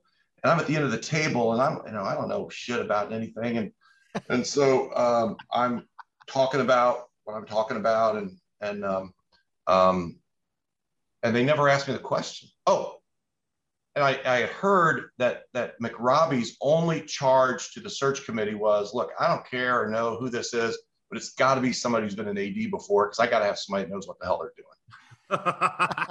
so on the single criterion, I'm a zero. so so I so I go in there and um, go through the whole thing. I thought I made some good points. I had a plan. I'd done a lot of research. You know, told them what I was going to try to do, and then uh, and then they go, "Well, that's good. You know, thanks for the time." They never asked me about not having any experience. Mm. So I just said, hey, um, you guys didn't ask me the obvious question, and I need to address my lack of experience. And they're kind of like looking at their watches, like they got some other guy that wants to come in. I go, you, got to you got to let me address it. So I just tried to tell them why I was the um, uh, low risk, high reward choice. That you know I am not trying to get to the next job. That no matter what I do, I'm staying here to live with my decisions. That I've got a plan. I just told you the plan, and and blah blah blah blah blah. So um, that that was just important. Again, I tell kids that like I could have gone, man, I must have been so good they don't even care about experience. But I think that would have been wrong. And then later on, I was told that uh, the, the, president's chief of staff called and said Fred Glasses blew the room apart. And uh, and so I think that interview got the committee thinking about me. And then once they supported, um, the president and the trustees ended up being comfortable with it. Wow.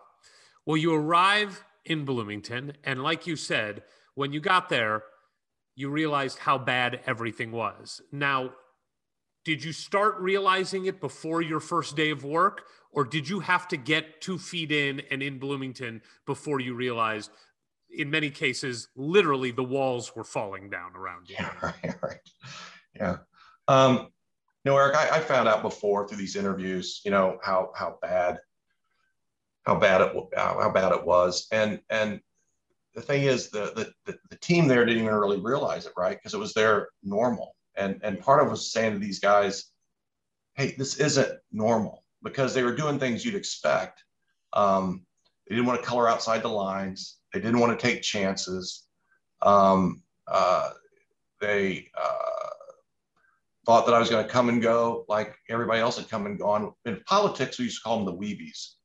You know, you'd win an office, and then there's the bureaucracy out there, and they're like, "We be here now, we be here tomorrow, and we'd be here long after your ass is gone." and and I, and I think there was a weebie sense that I was going to come and go like everybody else. So part of my challenge, I think, was to try to create a esprit de corps of this is why we're in this, you guys, and and that's really how the the five priorities came. Again, I, I don't know, you know, I don't no bore you to sure. death, but the, the Jesuits have this thing, the the grad at grad, five characteristics that they want their high school graduates to have when they graduate, and and it's everywhere, man. It's in the hallways.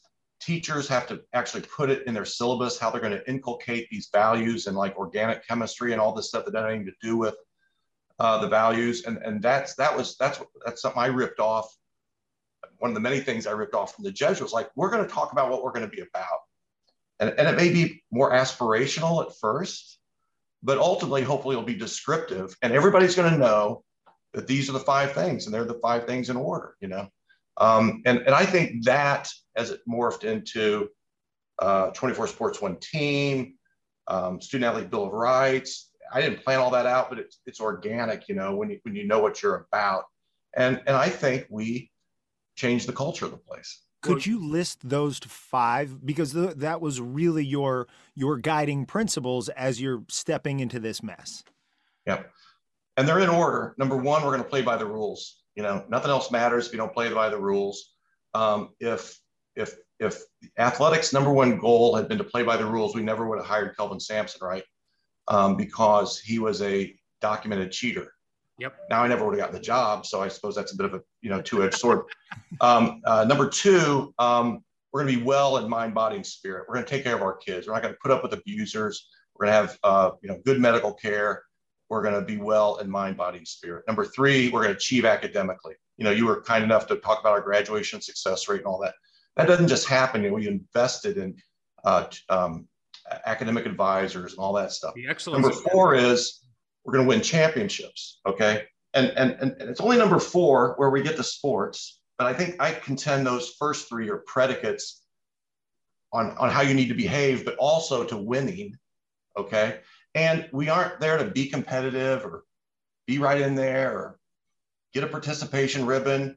We specifically talk about winning championships. Now, we may not always do that, obviously, but that's the goal and the resources and the attention to win championships. And then the last one is just to be integrated with university. We don't want to be a silo north of 17th Street, which is an awesome thing to say on shows like this. And I polish my halo and say, isn't that great that, that we want to be integrated with the university? It's actually selfish because they've got all these resources over there. And when I got there, they were spending all this money in athletics to have their own HR function, their own facilities function, you know, their their their finance function. It's like that's wasted money. It's like all these experts over there. So we took we eliminated like 12 positions, saved a million and a half bucks, and spent it on academic advisors, strength conditioning coaches, and the things that really matter to the kids. Mm. Um, I want to get into individual sports, but before we do, because you hit on the five the five priorities and how those led to other things like 24 sports, one team, or 24 teams, 24 sports, sports, one team. you did there. There is some criticism of you and your tenure at Indiana, and some of it revolves around that. And some of that criticism is that look, when you're at Indiana University or Ohio State or Michigan or Notre Dame, there is a straw that stirs the drink on all of those places. And for sure at Indiana, it is the basketball program. And then football has the potential to really contribute to the bottom line. But this idea that 24 sports, one team takes away from the fact that it, it's living in a little bit of a naive world that women's water polo is not as important as men's basketball when it comes it is to the athletes and it is to the families of the athletes and the coaches but in the grand sense when you're the athletic director no you've got to fix basketball. And if basketball is working and football is working the rest of the stuff takes care of itself. And you have received criticism for that. And i'm curious um, what your response to that critique is. Yeah. Um, i think it would be fair criticism if um, the uh, emphasis on providing resources to other sports was at the expense of football and men's basketball. But I think the record clearly reflects that it was not. Um, let's start with football. When I when I sat in that room at Conseco's boardroom, I said the opportunity in Indiana is is football. Um, number one, it disproportionately uh, uh, reflects your institution standing and our and our institution's awesome and our football program's terrible. Number two, there's lots of inventory. You know, I mean, basketball financially has been doing about as well as it can do. Thank goodness to our um, uh, fans and our media partners and all that. The, the, the financial opportunity was in football, which is not only good for football, but it's good for everything else because we were leaving tens of millions of dollars on the table um, that we could spend not only on football but other sports. In 2018, Michigan made the most money off football in the Big Ten at $56 million. IU was last at $6 million. Right. Hmm. Ohio State, Michigan, and Penn State, all teams in the Big Ten East that we're expected to compete with, they make more money in one football game than we make in an entire seven game home schedule. So, so, so that's that's part of the reason why football got a lot of attention. And, and you know, I, I, I'm proud to stand on my record with football, closing in the north end zone, the south end zone. Totally. Um, you know, raising the pay of assistant coaches, head coaches. Um, you know, being the idiot that hires Tom Allen, the, the high school, you know, football coach. We're get there. Was very well received. Um, so, so I, so I think we did um, invest in football, and then if if if football was our most valuable opportunity, men's basketball was our most important opportunity. I get it, man. I mean, I, it's funny to me that people don't think I get it. I get it. Okay. I grew up in Indianapolis. I welcomed the 76 team. I partied in 81. No, literally nobody in the state of Indiana wanted to win at basketball more than me because I had everything guys like you have, plus it was my job. so, so, so, so I, I, I, I get it. And everything's better when you win in men ba- men's basketball. The legislators are happier, the donors are happier, the faculty is happier. The stakes could not be higher with men's basketball. And it, and it amuses me that people seem to think I didn't get that. Well, you say it amuses you, but did it really amuse you or did it piss you off? It kind of amused me because, you know, um, one of my maxims is to take criticism seriously, not personally. Mm. And and and that is like um, that is like a golden dagger, man. You know, if if if if you listen, you can't go in the bunker. You, you got to listen to what's going on out there. You you've got to hear it. You've got to take it seriously. But but I, I am sort of clinical about it. I, I don't I don't take it personally. My job is not who I am. You know, be, being that was a great um, uh, uh, Coach Hoeppner piece. And, and if you can have that Jesuit detachment that my job is important, I'm not important. Hmm. And man, that makes all the difference. And then and then makes it easy to leave big jobs. Because some people are the chief of staff of the governor, and they can't believe it that the day after they leave, the lobbyists won't call them back anymore. Mm-hmm. I know they're not going to call me back anymore because it was never about me. It was about being chief of staff. And I was cool leaving as AD because I never expected, you know, to have the accoutrement of being the AD because I, I ain't the AD. I'm but just I'm just me. So it's, it's a healthy perspective, but I mean, you know, look, I work in the TV business, and the chair we, we call it the chair. Like when you're the executive producer of a show or you're the executive in charge, the chair is intoxicating. It can be, and you know, the accoutrement that you talk about uh, is enticing, and I think that you know your grounding uh, your upbringing helped you maintain that throughout but many people aren't able to maintain that because when you're in it and you're making decisions day in and day out it is very difficult to separate a critique of what is happening in the job versus a critique of you as a human and right. and look we live on the message boards we see when things went wrong people came after you you know, oh, I mean, and and yeah, no, that's a good point i I talk a lot of smack about how you know aloof I am from the from the from the slings and arrows. I mean, you know, some of it hurts, you know. Sure, sure. Um, so I, will acknowledge that, but I, I do think I'm not good at that many things, but but I th- I think I'm good at pretty good at being detached. It, it made my wife it made my wife a lot madder. Sure. And it made me, you know, and they were they were ripping me. Um, and the thing I say about criticism is it's one thing or the other. It's either right. So if somebody's criticizing you and they're right, how can you be really pissed at them about that? And it's an opportunity to get better. And we did that a number of times. Names on the taking the names off the jerseys of right. football comes to mind. You know, it's like, well, I wasn't dug in. I'm like, oops, shouldn't have done that. We'll put them back on, you know. Um, or but or the criticism cannot be true. And then it's kind of like, okay, well then why do I why do I care? Right. I've listened to it, I've analyzed it. Now again, that's theoretical and I'm a human and it hurts to get ripped and but I felt like I had it pretty well set. But to the, to the original point, um, again, you know, there, there are people who say, well, the problem with IU basketball is institutional, man. There's got to be something wrong with the institution. Right. They're not supporting it. They're they got their heads up their asses. You know, it's got to be that. And I'm like, well, hmm. We spent $45 million to preserve the best home court in college basketball. A lot of people wanted me to tear it down and get rid of it. I think that would have been idiocy because um, it's an iconic venue that gives us a home court advantage. We, we raised and spent 45 million to fix that. We spent millions of dollars uh, to build. Uh, well, actually, they, started it before I got there, but they didn't pay for it. So I had to raise the money to pay for Cook Hall.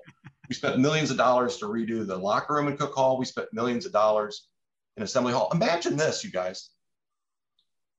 We had five star recruits walk into that locker room in Assembly Hall that to me was like church. You know, that was Bob Knight's locker room. You know, it was Spartan, but it was like where Bob Knight did his thing and all that. And the recruits are like, I, I don't think this is literally true. Indiana must not care about basketball. Right. Mm-hmm. Look at this bullshit um, locker room. Well, we raised, spent millions of dollars. I don't know if you've been down there, but but the, the locker room, the team center, and all that. Down there, down there, I wrote a check to be part of it. What do you mean? There you go. Sorry about that. Sorry about that. But it matters. Thank you for writing that check because that matters. So we made those investments. I got ripped in the paper for misplaced priorities because Indiana IU men's basketball recruiting budget was the highest in the country by some big number. And I, t- I, I told him I wear that as a badge of honor. I don't apologize for that. When Tom Crean came to IU, and um, um, as an aside, I will say that I, I think Tom Crean is underappreciated and did one of the most amazing jobs in the history of any university basketball. But when he came, and so remember, my predecessor hired him. I come in January, it's his first season, and he sits down with me and he says, very, very nicely, um, IU basketball is a charade. You know, the the I mean, not the fans or not anything else, but the idea that that that this is what big league basketball looks like is not right. And he was right. You know, now we were fixing part of it with the practice facility, and we were fixing. Then we started fixing stuff with the way we traveled and the way we ate and all that but but we we weren't. It was like when um, went to Michigan. I don't know if you've read those books, and they were yeah, still, yeah. you know, they had nails on the walls and stuff like that. And he said, "This isn't the way it's going to be." And and that's how the same way I felt with Tom. And and we started building it to be like, no, we're going to be like the kids are going to walk into locker rooms, their eyes are going to pop, and our venue, their eyes are going to pop, and the way we travel, they're going to be impressed. And Tom's going to go see whoever he wants to see, whenever he wants to see, because I'm not taking a backseat to anybody in recruiting. So so I, am not sure. And, and and we, you know, we paid our coaches, you know, top dollar. He got who he wanted on his staff. We added videographers and all that. I mean, we were in my view, making the investments. But all you can do is control the process and the investments. You can't control the outcomes. And and we didn't always get the outcomes that we wanted. We didn't get the ultimate outcome I wanted. You know, I didn't want to leave before we hung the sixth banner. You know, um, but but to bring it full circle, I I contend that the um, um, philosophy of 24 sports one team was good for the entire department, including football and including men's basketball, in part because um, they didn't want for anything. Okay. Football, men's basketball did not want for anything. Um, and can I can I push back on one thing there? Sure, sure. Um, football only uh, weight training facility. Right. That some other of our competitors in the Big Ten have that a football only weight room. We do not. Uh, that was a decision that was made. I know you defended it pretty forcefully when it happened. But when you say they didn't want for anything, are you telling me that the head coach of football didn't want a football only weight facility? Well, I wasn't there when it was built, so I don't know what Bill Lynch thought. Um, right. And and you must have had lunch with Jeff Rabjohns or something because that's his one trick pony that he wants to talk about all the time. Um, well, I'm just curious. I mean, it did you. I, I think reasonable. I I think first of all, the only thing that's not football only in football is the weight room. So sometimes we get painted with this brush that they're nowhere and all that. But I, I hope I don't know if you're a donor also to the football. I uh, am. like, thank you. But how spectacular is that? You know, oh, right, no, it, right in there and, and all and all that. Fred, but, I'll be uh, honest with you. I never bought the criticism of you when it came to this stuff, I never understood because in front of our eyes, we saw the improvements. Oh, I never yeah. understood it. The, the weight room thing, look, I don't know. I don't play football. So I don't know if that's important to kids or to coaches. I don't know. So I read stuff and it was criticism and you did defend it pretty forcefully. Right. So right. it became a thing. But look, the bottom line is that there was even, I, I get what you're saying about we can only control the process. The results never matched what we wanted early on in football and truthfully basketball for the last however many years. So then you're looking for reasons, right? People. Oh, yeah, hey, look. Um, well, I'm going to finish this. I'm going yes, sure. The the I think reasonable people can disagree about the football only thing. Okay.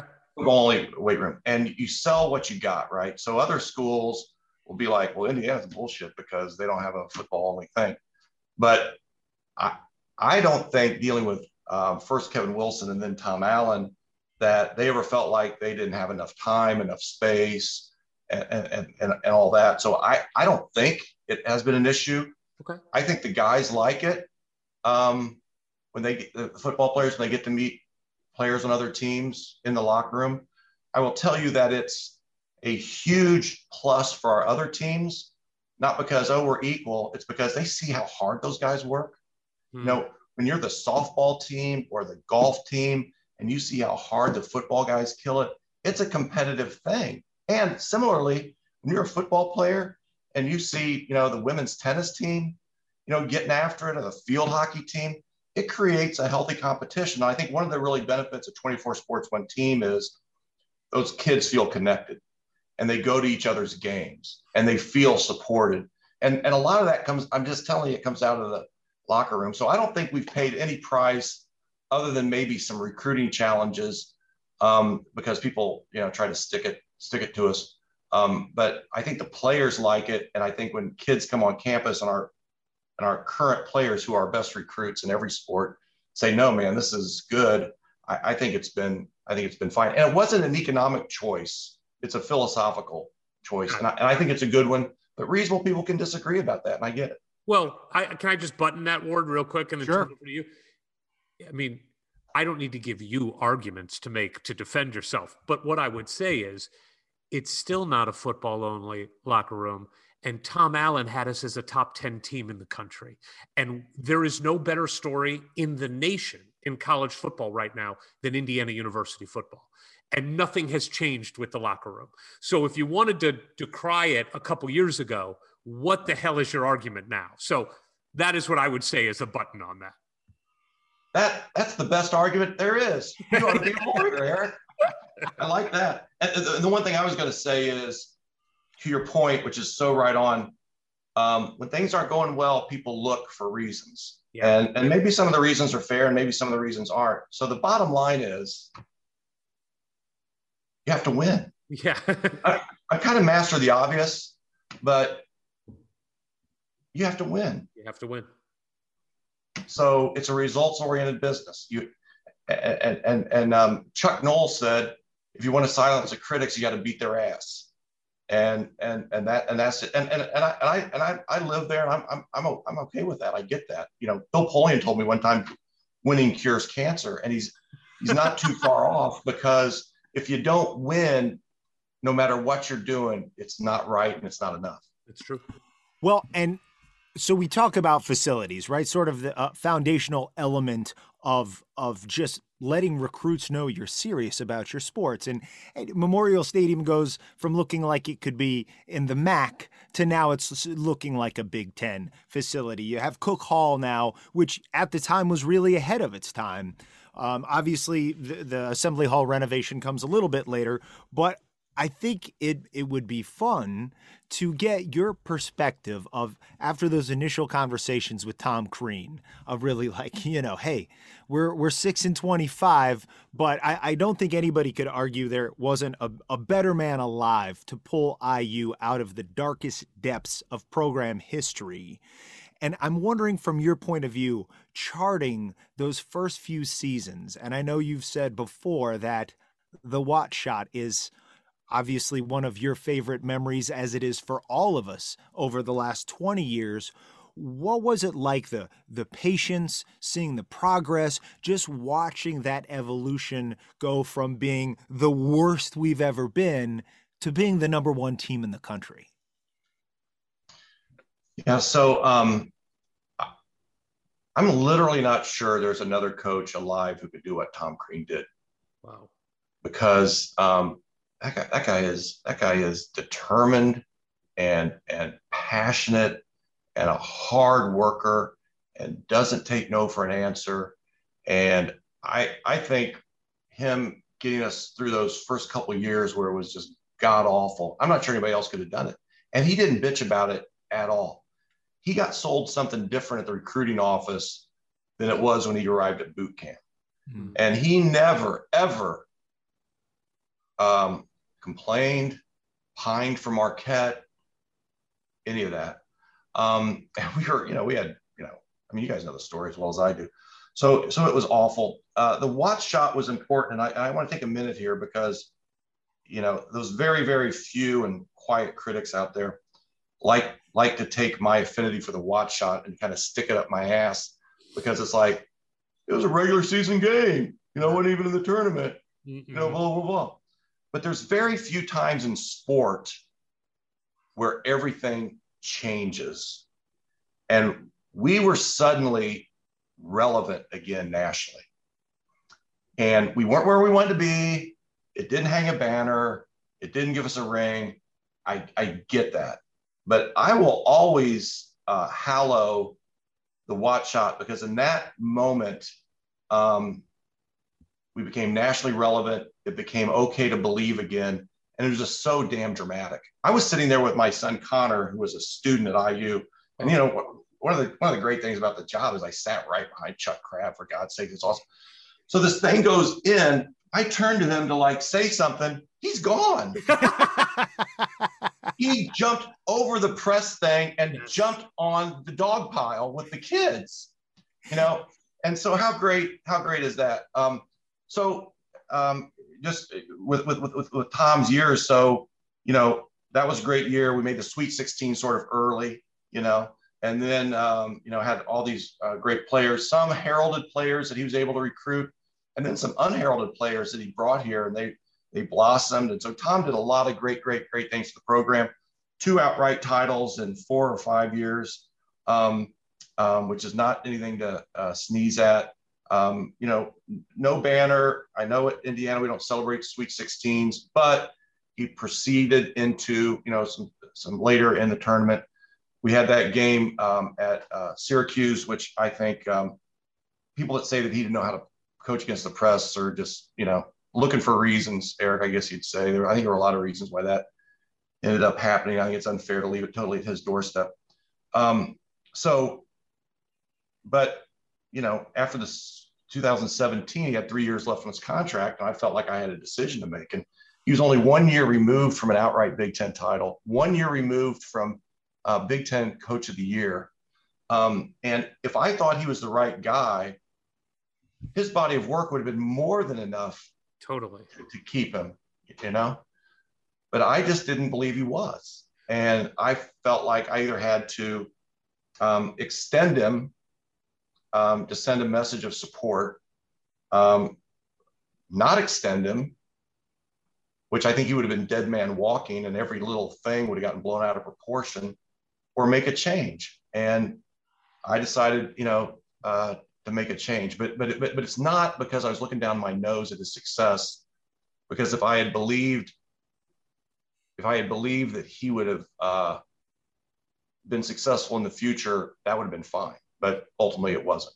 So I want to just take a moment here because, look, we've talked to enough people that have been around Tom, and we hope to talk to Tom on the show actually, and and hope he'll come on and have and have optimism that he will.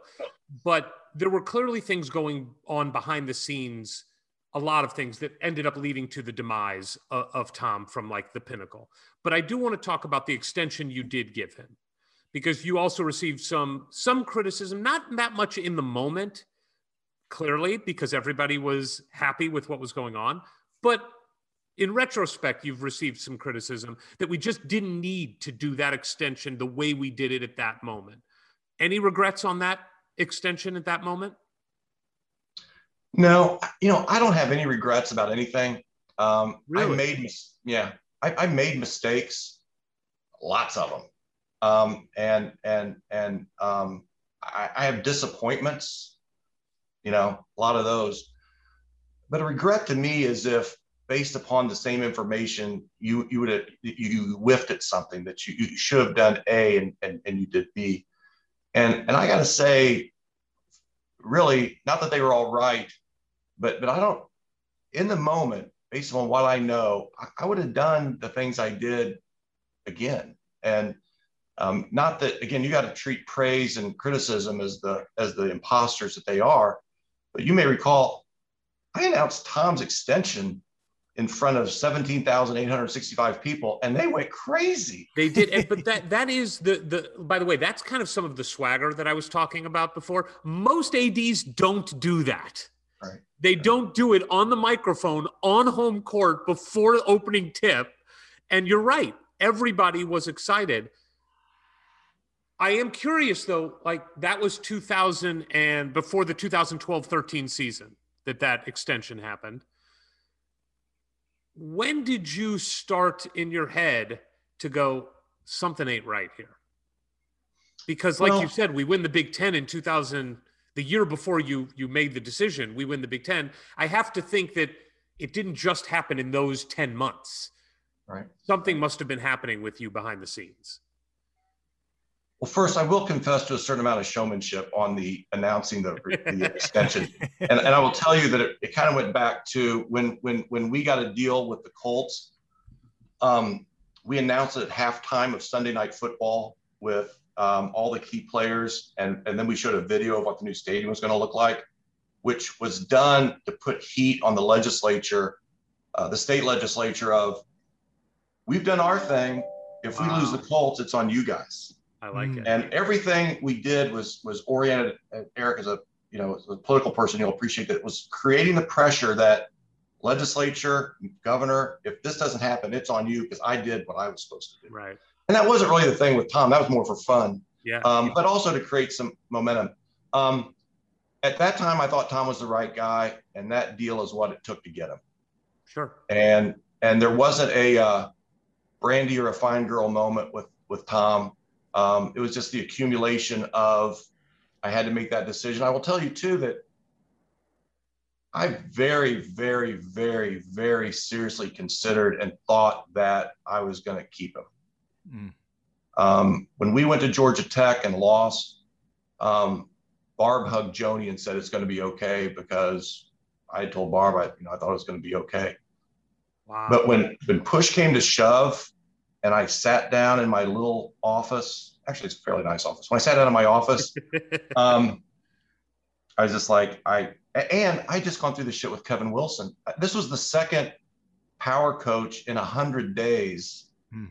that I separated from, and I was I was a little I, I didn't want to I didn't want to do it. I didn't want to do it, and and I also um, respected what he had done for the program, um, but I just in good conscience I, I, I had to make a change. And it wasn't an aha moment and, and it wasn't a philosophical difference like, you know, Kevin. Kevin. So there, there's no there, there, there's no, you know, intrigue or something like that. Um, you know, I want to be clear about that. It was just that as the steward of the program, I thought we needed to make a, a change. And and you know this is a career defining decision. You know this the implications, the hopes and dreams of Hoosiers everywhere hinge upon this. How much is it? Here's a list of pros and cons of of keeping him or letting him go and I'm going to add that up and that's my decision. How much is it a gut feeling? It's both. My my MO is um on big decisions is to um, make the lists. I'm, a, I'm an anal person by nature. So I make the exact list you described. But then I sort of let it wash over me and, and, and, and, and let, let my brain t- tell me what the right thing to do is. And then Ignatian style, I try them on. Mm. You know, what feels better? I spend a day pretending like I decided to keep them.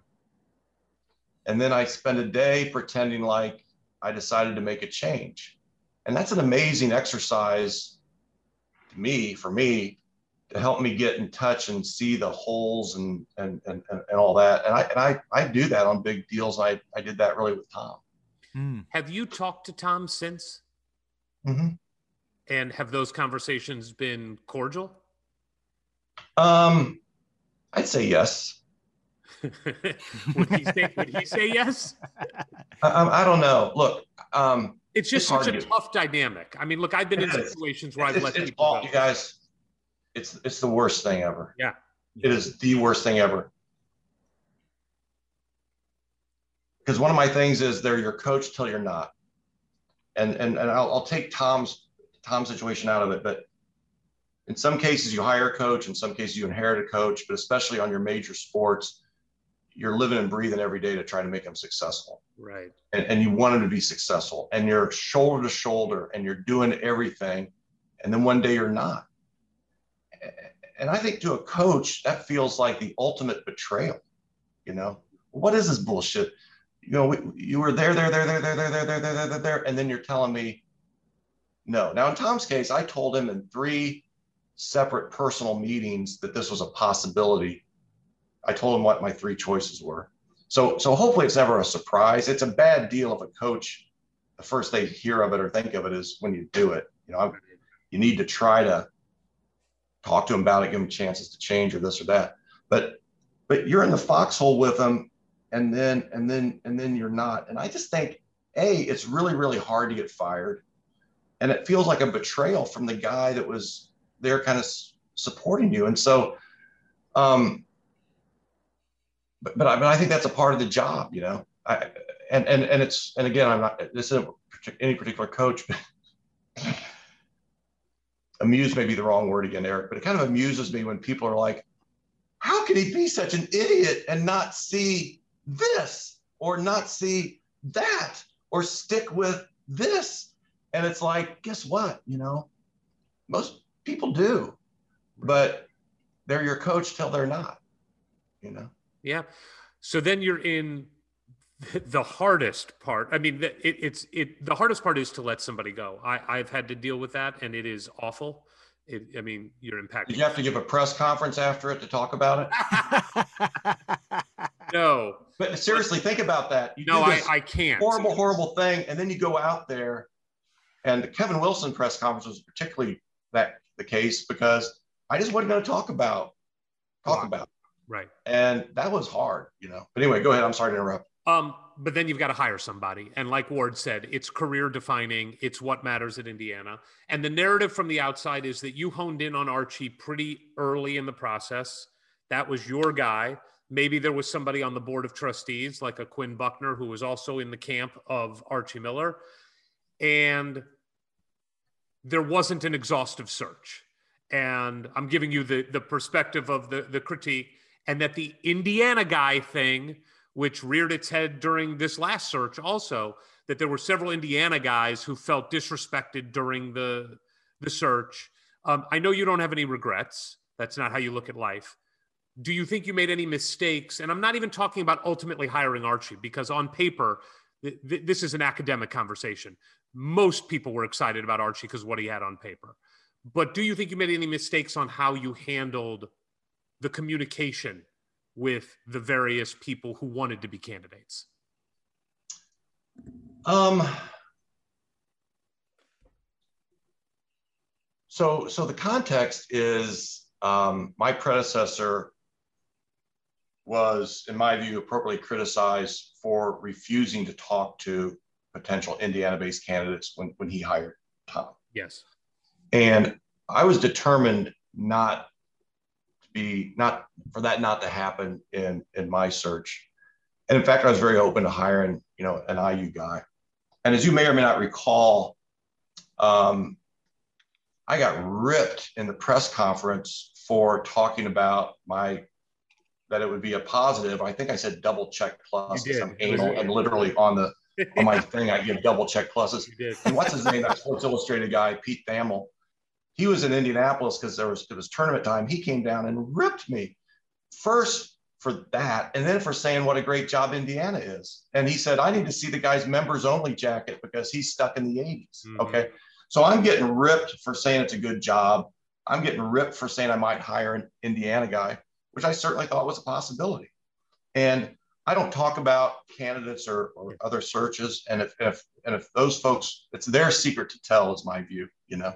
Okay. But I will tell you that um, I talked to, well, I talked to a bazillion people whose judgments I value, um, basketball people. Um, and, um, but I did talk to probably half a dozen um, potential candidates on the phone. And they were conversations. And I would not challenge a description that it was it was not an interview; it was more of a conversation. Because to me, they were conversations, including Archie. My first interaction with him was a conversation, just like it was for the other, you know, potential candidates who, who had interest. Um, based upon, in part, those conversations, but mostly what I felt like it was a pretty exhaustive evaluation of um, the candidates. You know, I, I, would do a tabletop evaluation, which is everything I can learn from them about them, statistics, you know, history, watching all their press conferences, watching their games, what are their what's their demeanor like, you know, and then and then so tabletop is one. Number two is talking to people in the biz, you know, people that know a lot more about basketball than I do. You know, what do they think? And then table uh, uh, exercise three is interacting in a substantive way with the candidate. So for, for better or worse, after doing all that stuff, um, you know, Scott and I went out to see Archie in uh, in San Francisco, and so he was the only guy I interviewed in person, but he got the same treatment as the other guys in in phase in phase one.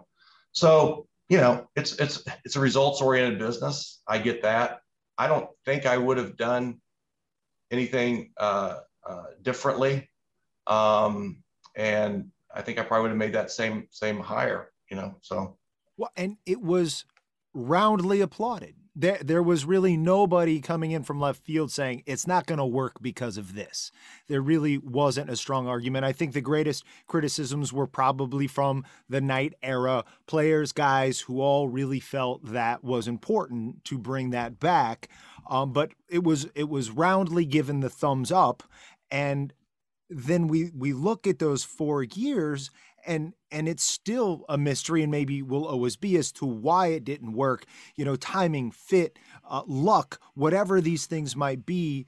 Do you spend any time trying to figure out why such a strong decision on paper did not bear fruit at least in the time it was given um, not really you know if i was still ad i would because it'd be my job but one of the things I was glad to walk away from was that. So yeah, mm-hmm. I, I, don't. The one thing I might observe, um, I'm not sure this is relevant to anything, but it's sort of interesting to me. I, I think you accurately said that if that if anybody uh, was upset about the uh, Archie hire, it was Knight era, you know, former players, or at least some, or at least really loud ones, or at least some that have a radio show in Indianapolis, or you know, whatever. It, it could be anybody. You know, it could be anybody. Um, but interestingly, when Bill Orwig hired Coach Knight, the McCracken players were apoplectic. Seriously, you know, uh, Lou Watson had, had had had had followed McCracken, former player. Lou Watson uh, gets fired, and they hire this 27 year old guy from Army, and you know Bobby Leonard, God rest his soul, and and and all those great players from McCracken's era were crazed. And so, oops, and so um, uh, so the Knight becomes the gold standard, appropriately so. I mean, God, what an incredible thing! And I thought Archie was going to be Bob Knight. I thought Archie was going to be the young guy that wouldn't look at any other schools, that you know came to our place and you know all, all the stuff you know that uh, that I that I that I thought um, and and and becomes the new the new Bob Knight. You remember Lou Watson used to introduce Bob Knight as the guy that took the hurrying out of the Hoosiers. Yeah. Because we were known for this up tempo style of play. Right. And at first, Indiana people were pissed about you know his style of play. Now that went away quick because guys, you know, the best coach in Indiana history and maybe any any college history. Um, so so that's another way where I try to keep it in perspective. Yeah, I, I respected the Indiana uh, uh, connection, and um, um, and and I think I talked to everybody that, that I thought was um, um interested um, uh, in it, and I thought Archie, you know, Pittsburgh guy, Midwest guy, he felt like a lot a lot like a guy from the region. I he felt uh, pretty Hoosiery to me, but I well I I agree with that on paper. It's look, sometimes things just don't work out, right? And and and for all best intentions, I do want to end the basketball conversation on a high note, which is it did happen in your tenure that Bobby Knight returned to Indiana University, and I know because I was just thirsty for any piece of information. You met with Coach Knight early, early on in your tenure. That was something that you wanted to happen behind the scenes. I think you were really uh, insightful and intelligent about how to do it in that you didn't talk about it because that is not something Coach Knight and Coach Knight's wife would appreciate. But I'm wondering if you can give us the short version of just what that arc was like for you from beginning to end and why it was important for you to pay it the energy that you did behind the scenes. Yeah, so um, Bob Hammel brokered a, a lunch was supposed to be a lunch meeting with uh, Coach Knight. We ate at Rick's Boatyard Cafe up in Indianapolis. He was getting ready to do a game at Purdue. That lunch became a five and a half hour meeting where I just had the greatest time ever. We talked about politics and military history and you know not much about sports. Hmm. And I think I, will never uh, suggest that, that I was his friend or, or even a really strong acquaintance, but I, I do think it took the edge off a little bit that that I wasn't. I, you know, I, I hadn't been there before. Most of the people hadn't been there um, before, and I think that was a good basis. And then we actually corresponded um, over time. You know, in, in, the ensuing years, when we put him in the Hall of Fame, and you know, when there was going to be a, a, reunion, and and um, um, and and you know, I'll cherish those letters. You know, from from from him. Um, but but but sort of to your point, Eric, he the, the worst thing I could do is hot box him. If, if, he, if he felt hot boxed, then I was going to get what I was going to get. So my big goal was to remove impediments to um, him, him coming back. Like we had this silly rule that you couldn't go in the Hall of Fame unless you appeared. And I get the reason for it, but that just became a, an unnecessary impediment to him joining the Hall of Fame. And, and, and the credibility of our Hall of Fame was at stake if he wasn't in it, right? I mean, right. So my first class of Hall of Famers, he, he went in. Um, um, but when all said and done, I knew it was going to have to be him reacting to the players. And to make a long story short, um, the uh, the uh, anniversary of the of the of the 80, I think Big Ten championship team, um, Randy Wittman. It, it, all really goes to Randy Wittman and Quinn Buckner. Um, Randy made the initial conversation. Um, they represented the players. Um, they uh, kept it from getting out of control because, as you might imagine, everybody wanted to be in the middle of it, but but they had the uh, bona fides to uh, basically keep other people out. You know, well, if it's Randy and Quinn, then then they're doing the right things. They totally drove everything. We, the athletic department, were facilitators, but we made it players. It's a player-driven piece. Um, and I got so caught up in the nuts and bolts of it that I sort of lost the broader cosmic importance of it till it actually happened. I was sitting next to Mark Cuban, my classmate, and he said, "Man, you did it." and and and I just got all these chills and I almost fainted, you know, because when he walked on that court, man, we were there, and the fans did what they did, and the players did what they did. That was spectacular, and I'm so glad he got to feel that love, you know, um, in person. Um, the, the reason it's important to Indiana basketball beyond the right thing to do is that Indiana basketball has paid a horrible price for being disengaged from its father. Um, North Carolina's got the Dean Dome. The Wizard of Westwood was at UCLA. The Judd Heathcote, Tom Izzo connection. I mean, nobody's known more for the support of their alums in Michigan State.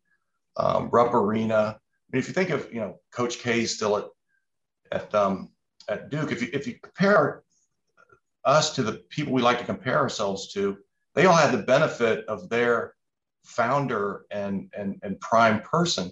And we were denied that. And so our players weren't sure, do I come back? Is that going to make coach mad? I'd like to come back, or maybe I don't want to come back, or maybe I've got a grudge. It's, um, it was just, it was super divisive. And so it felt like for so many years, IU basketball was like Peyton Place. That the that the gossip and the and the infighting and all the crap was was was overwhelming what we were really trying to get at. And I think part of that was because we had this fundamental breach of the family. Hmm. And when Coach Knight walked, sort of like the Watford shot, when Coach Knight walked on that court, everything changed. You could feel it, man. If you were there, you felt it. The family was together. Um, and that's not to say we don't continue to have challenges in this and that. Um, but that was huge. And, and, and I think in some ways for me, it was the final brick in relaying the foundation of IU athletics, you know, because bas- men's basketball, it's the most important uh, piece. And it, it just wasn't going to get there until the Coach Knight reconciliation happened. And I think because we'd like to move over to football too. There's there's always kind of a two steps forward, one step back. There's like tearing it down to the studs and, and building up the foundation. And and I think there's there's absolutely no doubt IU basketball right now is primed for success. With all the work that you put in and everybody around you did that coach woodson now comes into a great situation. And you know even even with with archie and the apr and the the academic success and no violations all these kind of things is just walking into a great situation.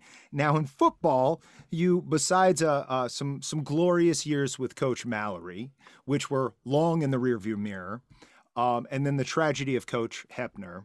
You're you're coming into uh, a program that has very little history, very little pressure upon it.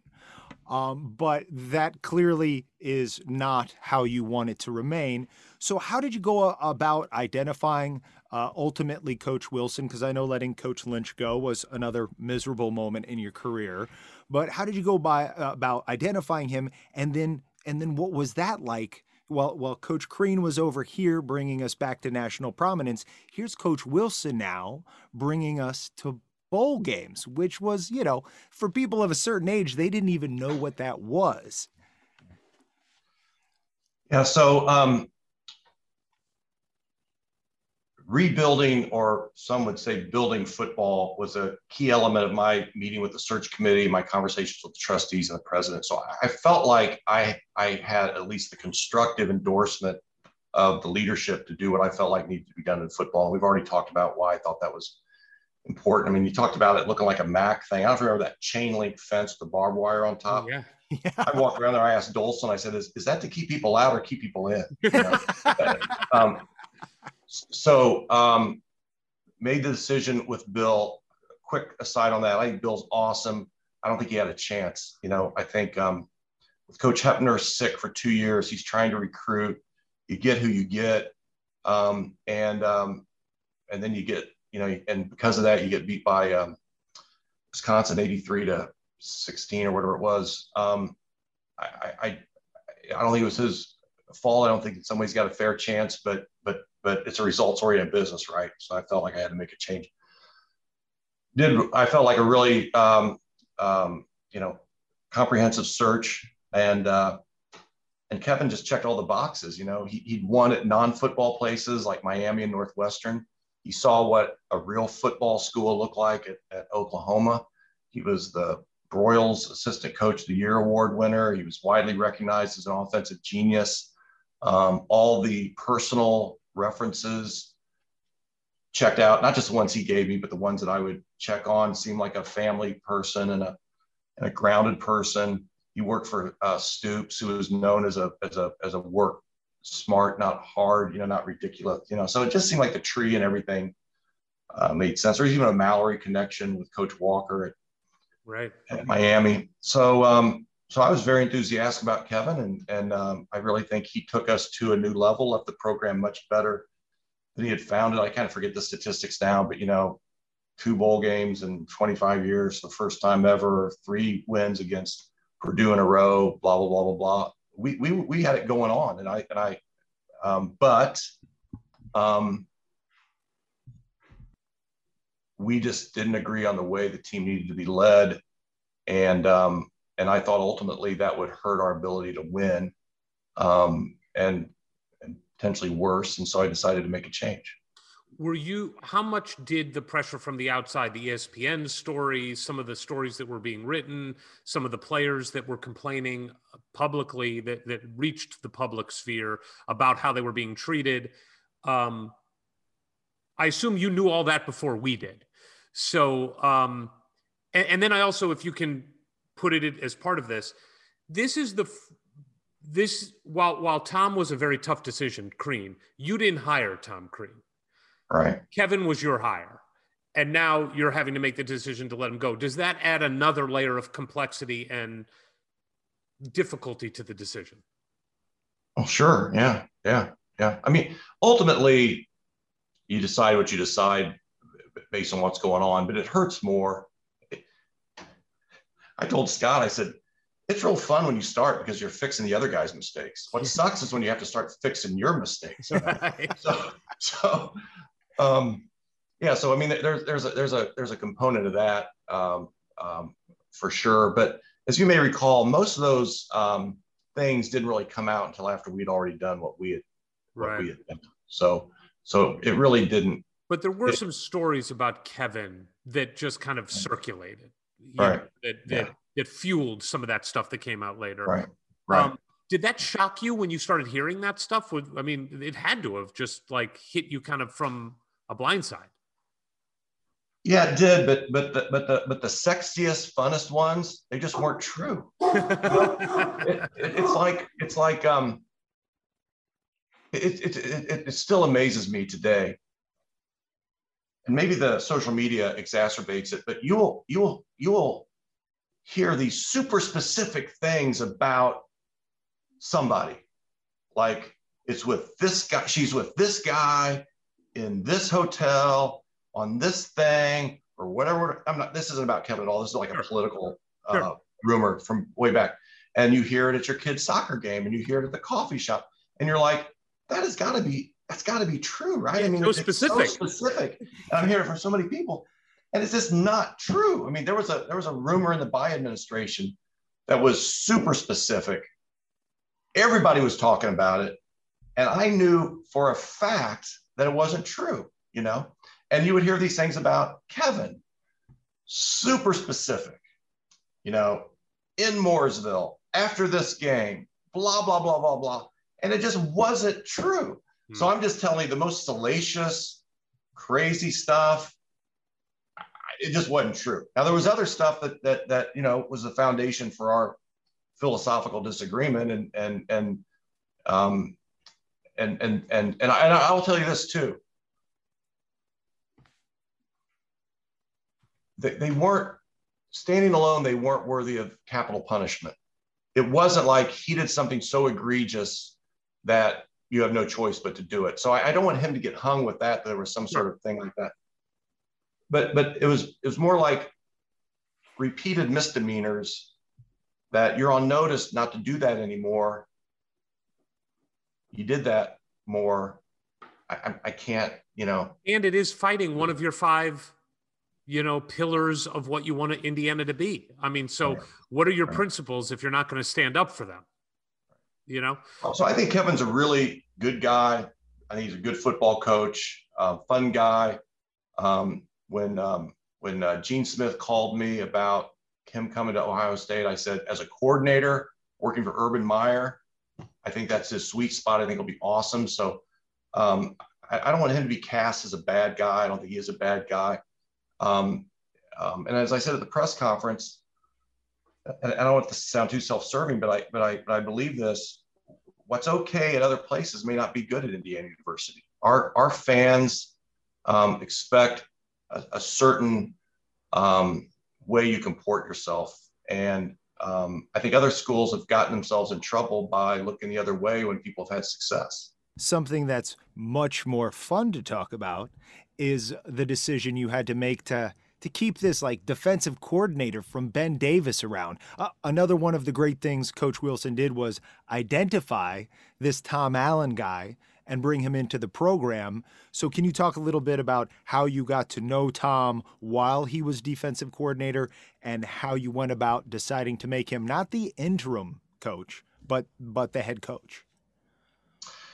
Yeah, so um, I do give Tom great credit, or um, uh, Kevin great credit for identifying Tom. I remember walking around and around my dining room table, talking to him for like 45 minutes, trying to recruit, recruit him to Indiana as the defensive coordinator.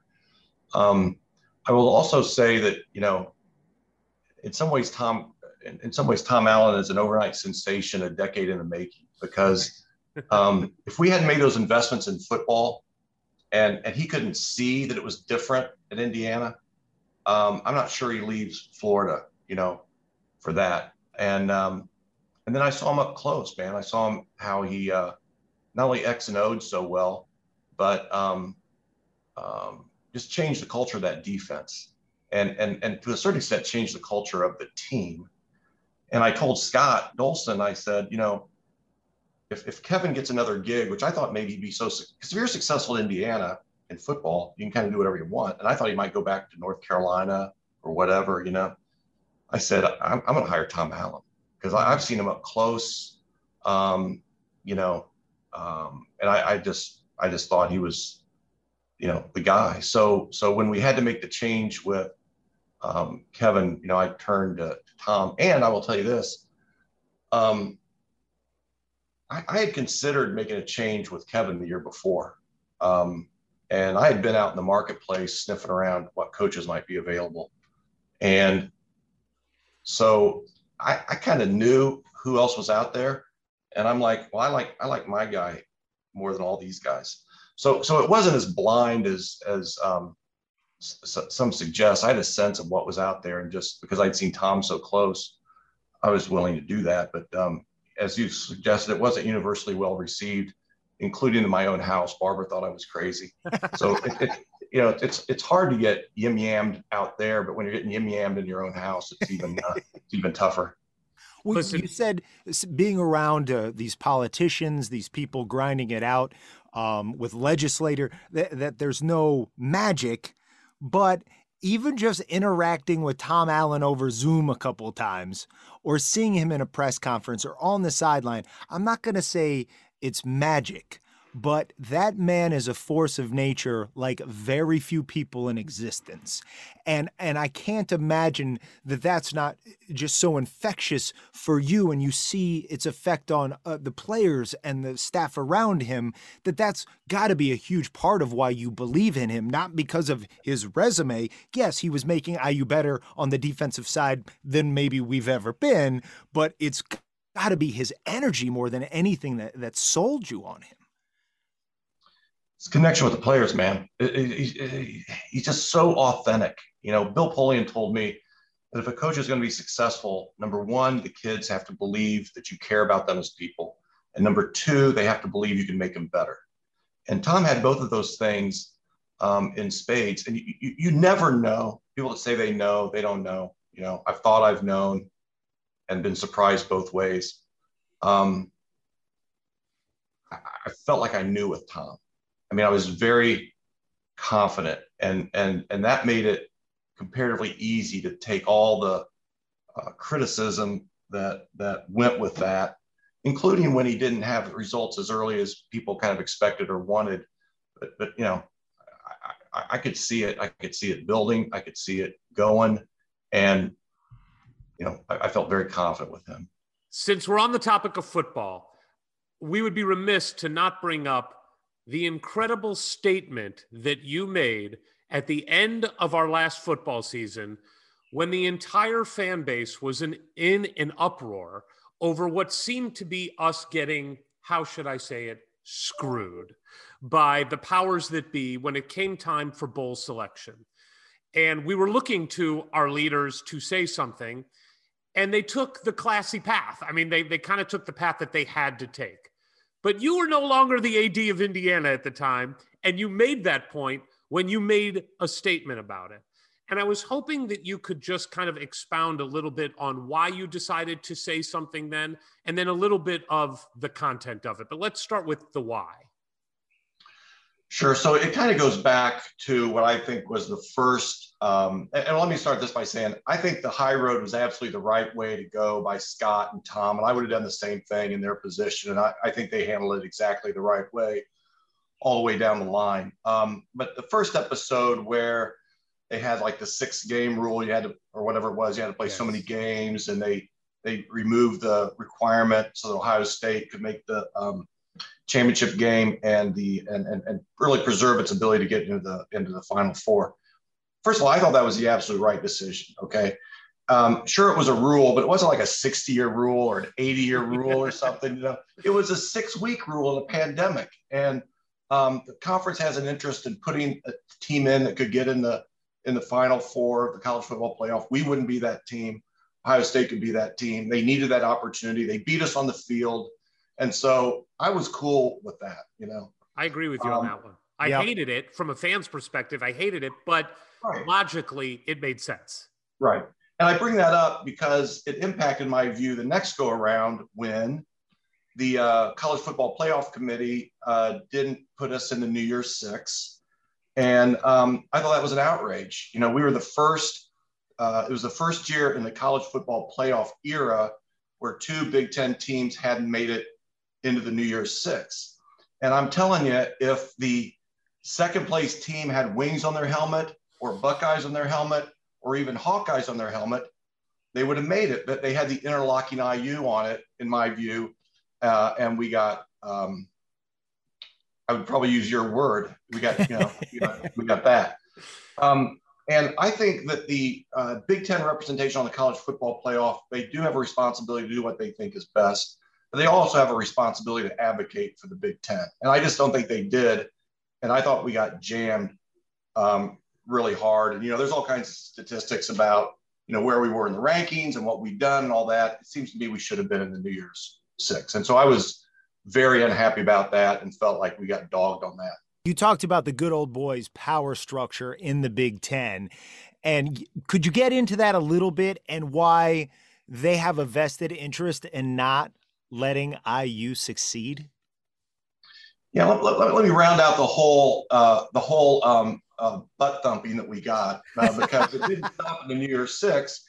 We should have been a laydown for the Citrus Bowl, Right. um, and um, you know, and, and as you know, Northwestern leaped over us to take the Citrus Bowl, and to me that was an outrage. We were higher than them in the rankings. We were much better than them uh, in mutual opponents. You know, we shut out Michigan State for God's sakes, and Michigan State beat them. That alone, I think, should have been determinative. Um, but Jim Phillips, God love him, is a very effective guy, very plugged in guy, and he worked overtime, which I don't blame him at all. But the conference should have been the circuit breaker to make sure that didn't happen. Um, and that really frustrated me. So, so when we got the uh, uh, uh, insult on the New Year's Six, exacerbated by the, the Citrus Bowl, um, you know, I felt like I needed to say something because Scott couldn't and shouldn't, Right. Tom couldn't and shouldn't, but I was sort of uniquely positioned where I could, and and and so I did. Um, but it wasn't really to vet my spleen, although it, I will admit, it felt kind of good.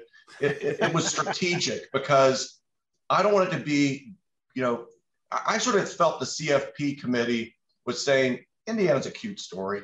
Right. Isn't that cute? Those guys think they can play. That's that's kind of sweet, you know. I mean, right. that that and those are almost literally the comments of the chairman, which infuriated me. And I felt like something needed to be said that no, this isn't right. We're not going to roll over. It's not good old Indiana. You know, good old Indiana will understand. Like bullshit on that. You know, we we we deserve the same consideration, especially after we were a team player on the um, rule about how many games you got to play. Scott took the high road. We were a team player. We could have embarrassed them and done a lot of stuff we didn't and we shouldn't. But my concern was if we rolled again without saying anything, then we then, then we were setting ourselves up to get rolled again down the, the road. And so so I, you know, I spoke out and felt like I was in a position where I could. You got to know a lot, all I would say, of the ADs in our conference in your time. How can I ask this somewhat diplomatically? Were you surprised that we got, to use your term, the butt thumping that we got when Gary Barta was the most vocal representative of the conference in that scenario? Did that surprise you? It disappointed me, but who benefited by us being out? I, Iowa State. If you're going to make people mad, would you rather them be in your backyard or somebody else's backyard? I mean, I, I thought it was calculated, um, and that disappointed me. How excited are you personally for our September 4th season opening game where we go to Iowa and play on the road against Iowa this year? Yeah, I'm excited. I mean, I don't think it's a blood feud or anything like that, you know. Why Um, not? Let's make it one. I mean, that's fun. sure, it- it's always tough in Kinnick, but we played well against the Hawkeyes, and and you know we've got some great opportunities this upcoming season. That game, the Cincinnati game, other games, um, and and and and to address the the, the, earlier question, um, I don't think these are bad guys that say wake up thinking how can they screw Indiana today. You know, the, the, but the the the power structure sort of takes care of itself, not necessarily setting out to our detriment, maybe not at our detriment. Although I do think it's it's easier for them if IU stinks in football, was- right? And you Yeah. made that point in your statement that there are those that don't want Indiana. They come into our backyard. Well, the truth is, the worst thing for a power structure is to welcome another player into the power structure. Right, It- exactly. And I think there is a bit of that. I think it's like, okay, you guys, that's that's nice. You guys have gotten this far, but let's don't get carried away because now you're starting to eat at my table. And of course, that's one of the things I love that that, that Tom is eating some other people's lunches that um, used to, uh, you know, just count us as a W and count us as a place where they could roll us on on recruiting. So I I, I- made the statement. Actually, it was about the fifth draft. It was a lot worse earlier, you know. um, but um, but I think it needed to be uh, said, and and I'm I'm glad I said it. I hope it um, has the impact of of the conference not feeling like we're just going to kind of sit back and take that kind of stuff. It certainly had the impact on the fan base. I mean, I can tell you from talking to anyone that I spoke to, we were so desperate for someone to say something that was in a position that would be heard because obviously as fans you just bitch and moan about everything and so nobody listens to any of it. And we knew Scott really couldn't say anything like you said and Tom couldn't either.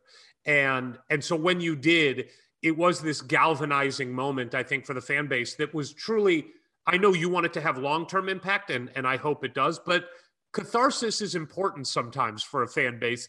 And we were you know vicariously living through your statement there and it was really important i think for the fan base to say damn it like we have people who will stand up for us quietly and behind the scenes but also vocally and in public. And it was good to know that the guy who was in the chair for the last 11 years was not ignoring what was happening that was that was really cool moment i think for just indiana athletics I appreciate that. I was I was fortunate to be in that in that position, and and um, and and uh, I uh, I thought it was the right thing to do. I didn't tell Scott or Tom I was going to do it because I didn't want to put them in a position of uh, of, uh, of, of sort of approving it, and so I kind of held my breath to see what their uh, uh, reactions were. But um, it, it needed to be said; those guys needed to hear it, and and I think most of my uh, former colleagues understood understood it. You know. Well, well, that's good. You you gave them the plausible deniability. That's the lawyer in you coming out. Uh, but I have to admit, it's just fun for us also be like, great, Fred Glass is unleashed. Here we go. and, and since you made that statement, and the talent that's showing up in Bloomington now, they've all got to be terrified. So one way or another, he's gonna eat their lunch. yeah, I, I, think so. I think so, and I'm I'm I, nobody will be more excited about that than uh, than me. Although there'll be a lot of people tied with me probably. That's right. Will we see you at some football games this year? Oh yeah, yeah. I'm looking forward to going down and not worrying if the clock stops running or you know it, it's. I used to like to be on the road so much more at home because if something screws up at home, it's like it's on, on, me. Yeah. On the road, I could watch the game a little more and relax a little more, and so having no official responsibility will be you know super emancipating. And my my uh, grandkids like to go, and my kids like to go, and and, uh, and and the tailgates are one of my favorite parts. So I'll be able to stay out there a little longer than I was able to uh, before. And you can finally drink something. I'm not going to say I didn't a little bit before. um, that would be disingenuous. Um, Fair enough. I, I, won't have to regulate as much as I did before. So. That's right. You've given us way more time than you probably ever anticipated. We could do a whole other podcast episode with you, but I do want to sum up by saying we didn't get to Teri Moren, Todd mm. Yeagley, Steve Aird.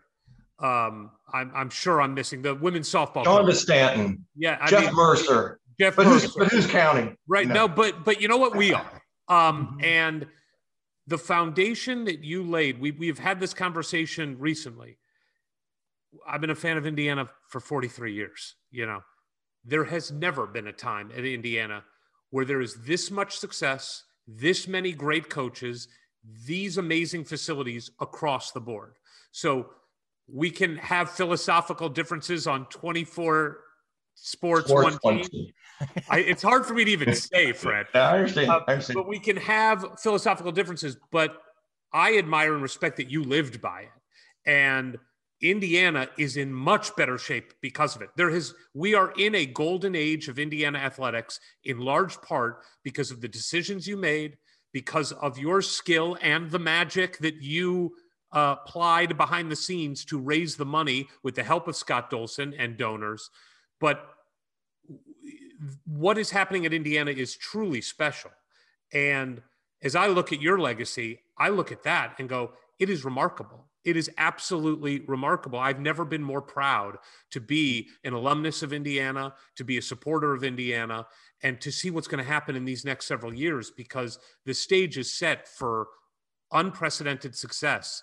And we owe a lot of that to you, Fred. And I, I've never had the chance to thank you in person for it, and I wanted to after two hours of grilling you a little bit. Uh, but I really appreciate you coming on, taking all the the conversation on the criticism too. But uh, what you did at 11 and a half years at Indiana is remarkable. And as a fan, we uh, thank you for it. Well, that's very, very generous. And I, I really appreciate it. It was a labor of love. And I'm so thankful to have had the opportunity. And, and uh, thanks for the opportunity today. It was fun to, you know, fun to go down memory lane a little bit. Well, and you, you called it a labor of love. And I, I think that must have been what really won out and why Scott Dolson is in such a great position now to succeed. I hope he calls you, texts you every day to say thank you for making this job a lot easier for me at the beginning than it was for you. But we love the school so much. We're so passionate about it.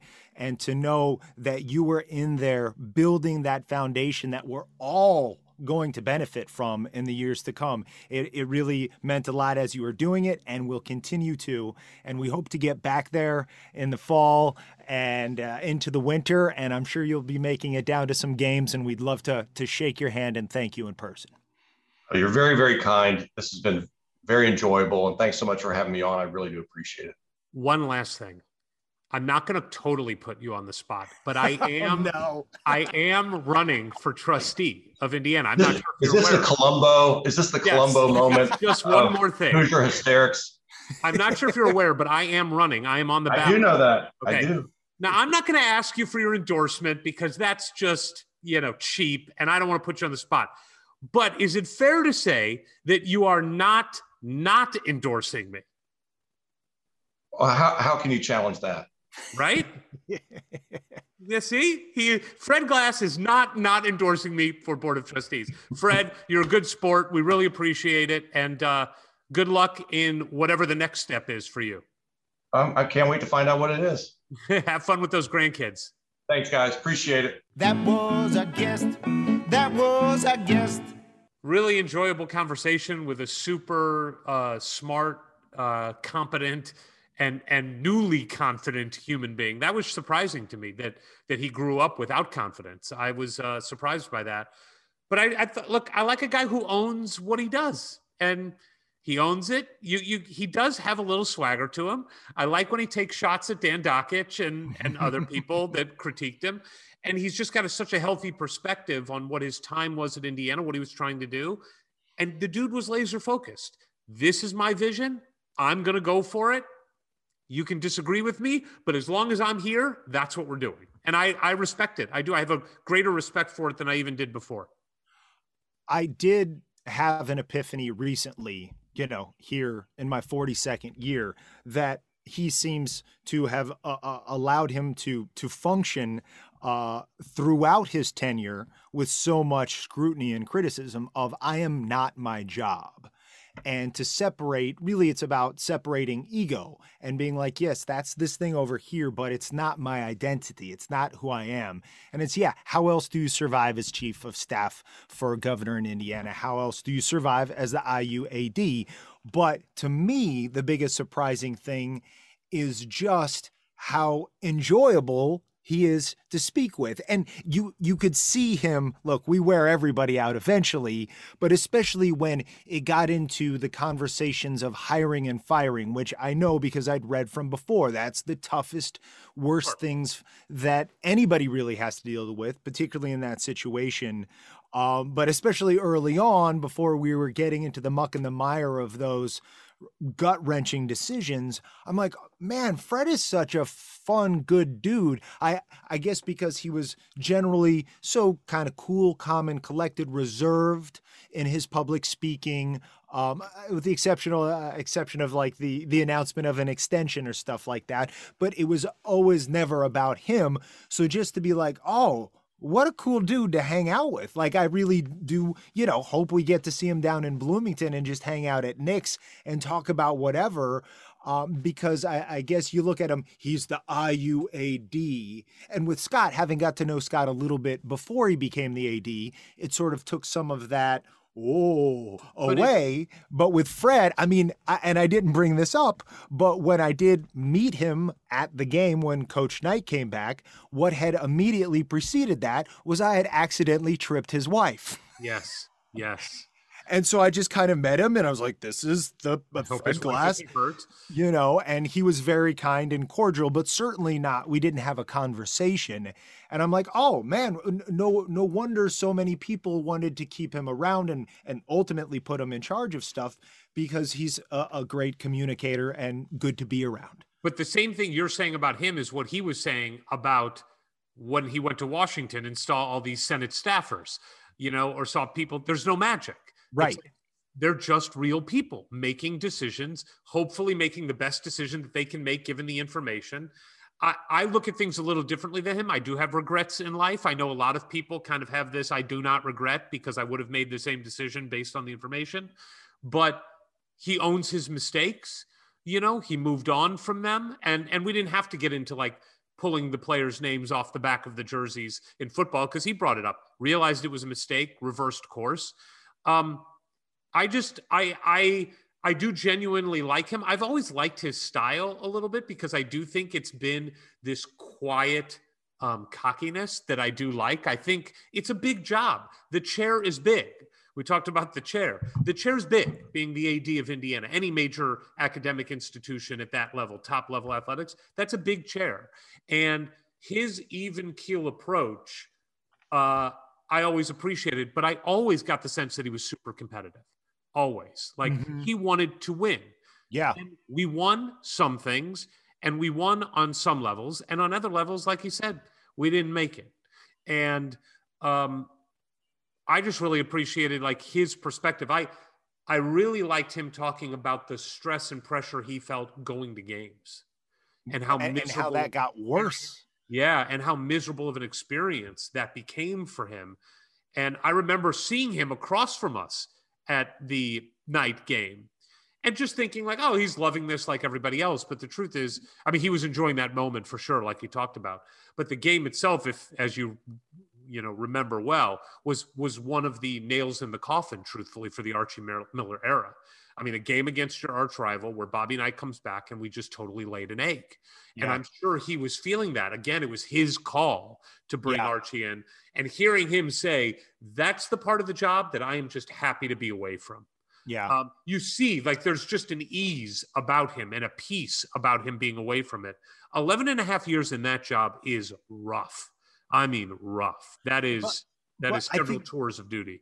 Yeah, and I think though he he laid out why he was able to endure that long, not just because of his principles and and sticking to them, but this this sort of detachment, not only from how he views himself as a person and if he's a good person or not, but he he wasn't trying to get the next AD job. It's, you know, if a politician goes into office saying, this is the last office I'm ever running for, right. you, you, you're so empowered by whatever the criticism is, fine, it doesn't matter. This is my last, my last stop. And for him to know that going in, knowing he had Barbara's blessing to get fired, is like, hey, I'm going to swing for the fences. And, and I loved what he said, what Evan Bayh, and well, no, he was actually referring to, to Herman Wells and Goethe, which yeah. was, you know, dream big. Dream big. Otherwise, you're not going to stir people's souls. And I'm I'm just, you know, when you look at the totality of the work, look, Scott Dolson's been killing it since he took the chair. But there's absolutely no doubt that the moves he's been able to make were all made possible by what his predecessor did. And now we're all reaping the benefits. And and you and I and the goons and every other IU fan we've been talking to, between Tom Allen, between Coach Woodson, and between, you know, Teri Moren and and all the soccer's still killing it right now. It's just it's like amazing. everywhere you turn on Peegs, you're like, oh hey, this sport's doing great too. And that that is the ultimate evidence of his tenure and just to again hit it because I think it is important. Swimming and diving, swimming, he didn't have to make a, a coaching selection, but he kept supporting them, and they've been national champions. I mean, Lilly King, you know, the, there's many of them though that that has continued. Diving, he had to make a hire, and the diving team has as at the top of the game. Soccer, he had to make a hire, and soccer is back where it belongs as the best program in the country. He had yeah. to hire Todd Yeagley yeah. and back into tradition. Uh, football has never been better at Indiana. Women's basketball has never been better at Indiana. Baseball has never been better. I mean, it was really good with Tracy Smith, but this Mercer guy seems like we are going to be in the we are going to be in the College World Series again, maybe this year. Like, I well, mean, and, and and to know, oh man, we lost the guy to a baseball school. Uh, there's not the resources or the will around uh, the department to to keep a guy like that. Oh damn, you know something we were worried even with Tom Allen to a certain extent. But then to identify the next man up and and for baseball not to miss a beat, it's like this is this is clicking on all cylinders. Uh, yes, and then the other side of it is look, the basketball, the decisions on the head coaches just haven't been the right ones. It didn't work out. But the infrastructure is there, the resources are there, the appetite to spend for the basketball program is there, which is why Mike Woodson is walking into such a better job than even Archie Miller walked into, truthfully, Yeah. because more has been done over the last four years. The best part, besides him telling us that he got arrested, which is awesome, Yeah, by yeah. far the best part is when he shit all over Ravi.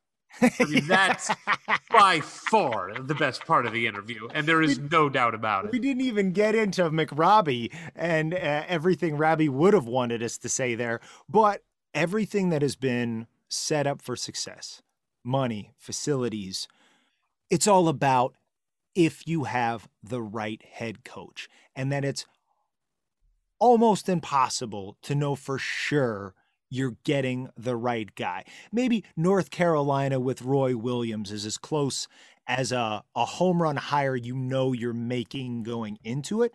You know, and with Tom Allen, I think, well, there was an exceptional human being that was in his proximity. And I think anybody who's got to be around Tom Allen at all now realizes why, on paper, that's not a slam dunk hire. But when you actually look at it as an individual, that was an amazing hire. Now we will have to see about Coach Woodson. Everything's going great so far, but that it is kind of crazy that in this huge operation and world that is Indiana athletics, and specifically for the top of the football pro- program and the basketball program, it's just like, how do you know if it's the absolute right person at the right time in the right situation? You don't. Nobody ever does. Rabbi loves to talk about the 80 down in Florida who hired like in like uh, Billy Donovan and Urban Meyer, but then shit the bed with whoever was next for Florida football. And Mike White, we'll see. I'm I'm not that impressed so far. So it's really it's crazy how much work and decisions and day-to-day minutia the guy did over a decade plus to ultimately have your tenure decided by like four people. Right. I really like Fred Glass. Me too. I really too. like him. And Yeah. uh, I'm glad he came on the show and gave us over two hours.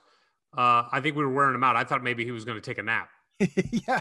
Well, I don't think it was just about the time. I think it's still really hard for him to talk about things going awry with coaches. He he like he said, he had their back every step of the way until he didn't.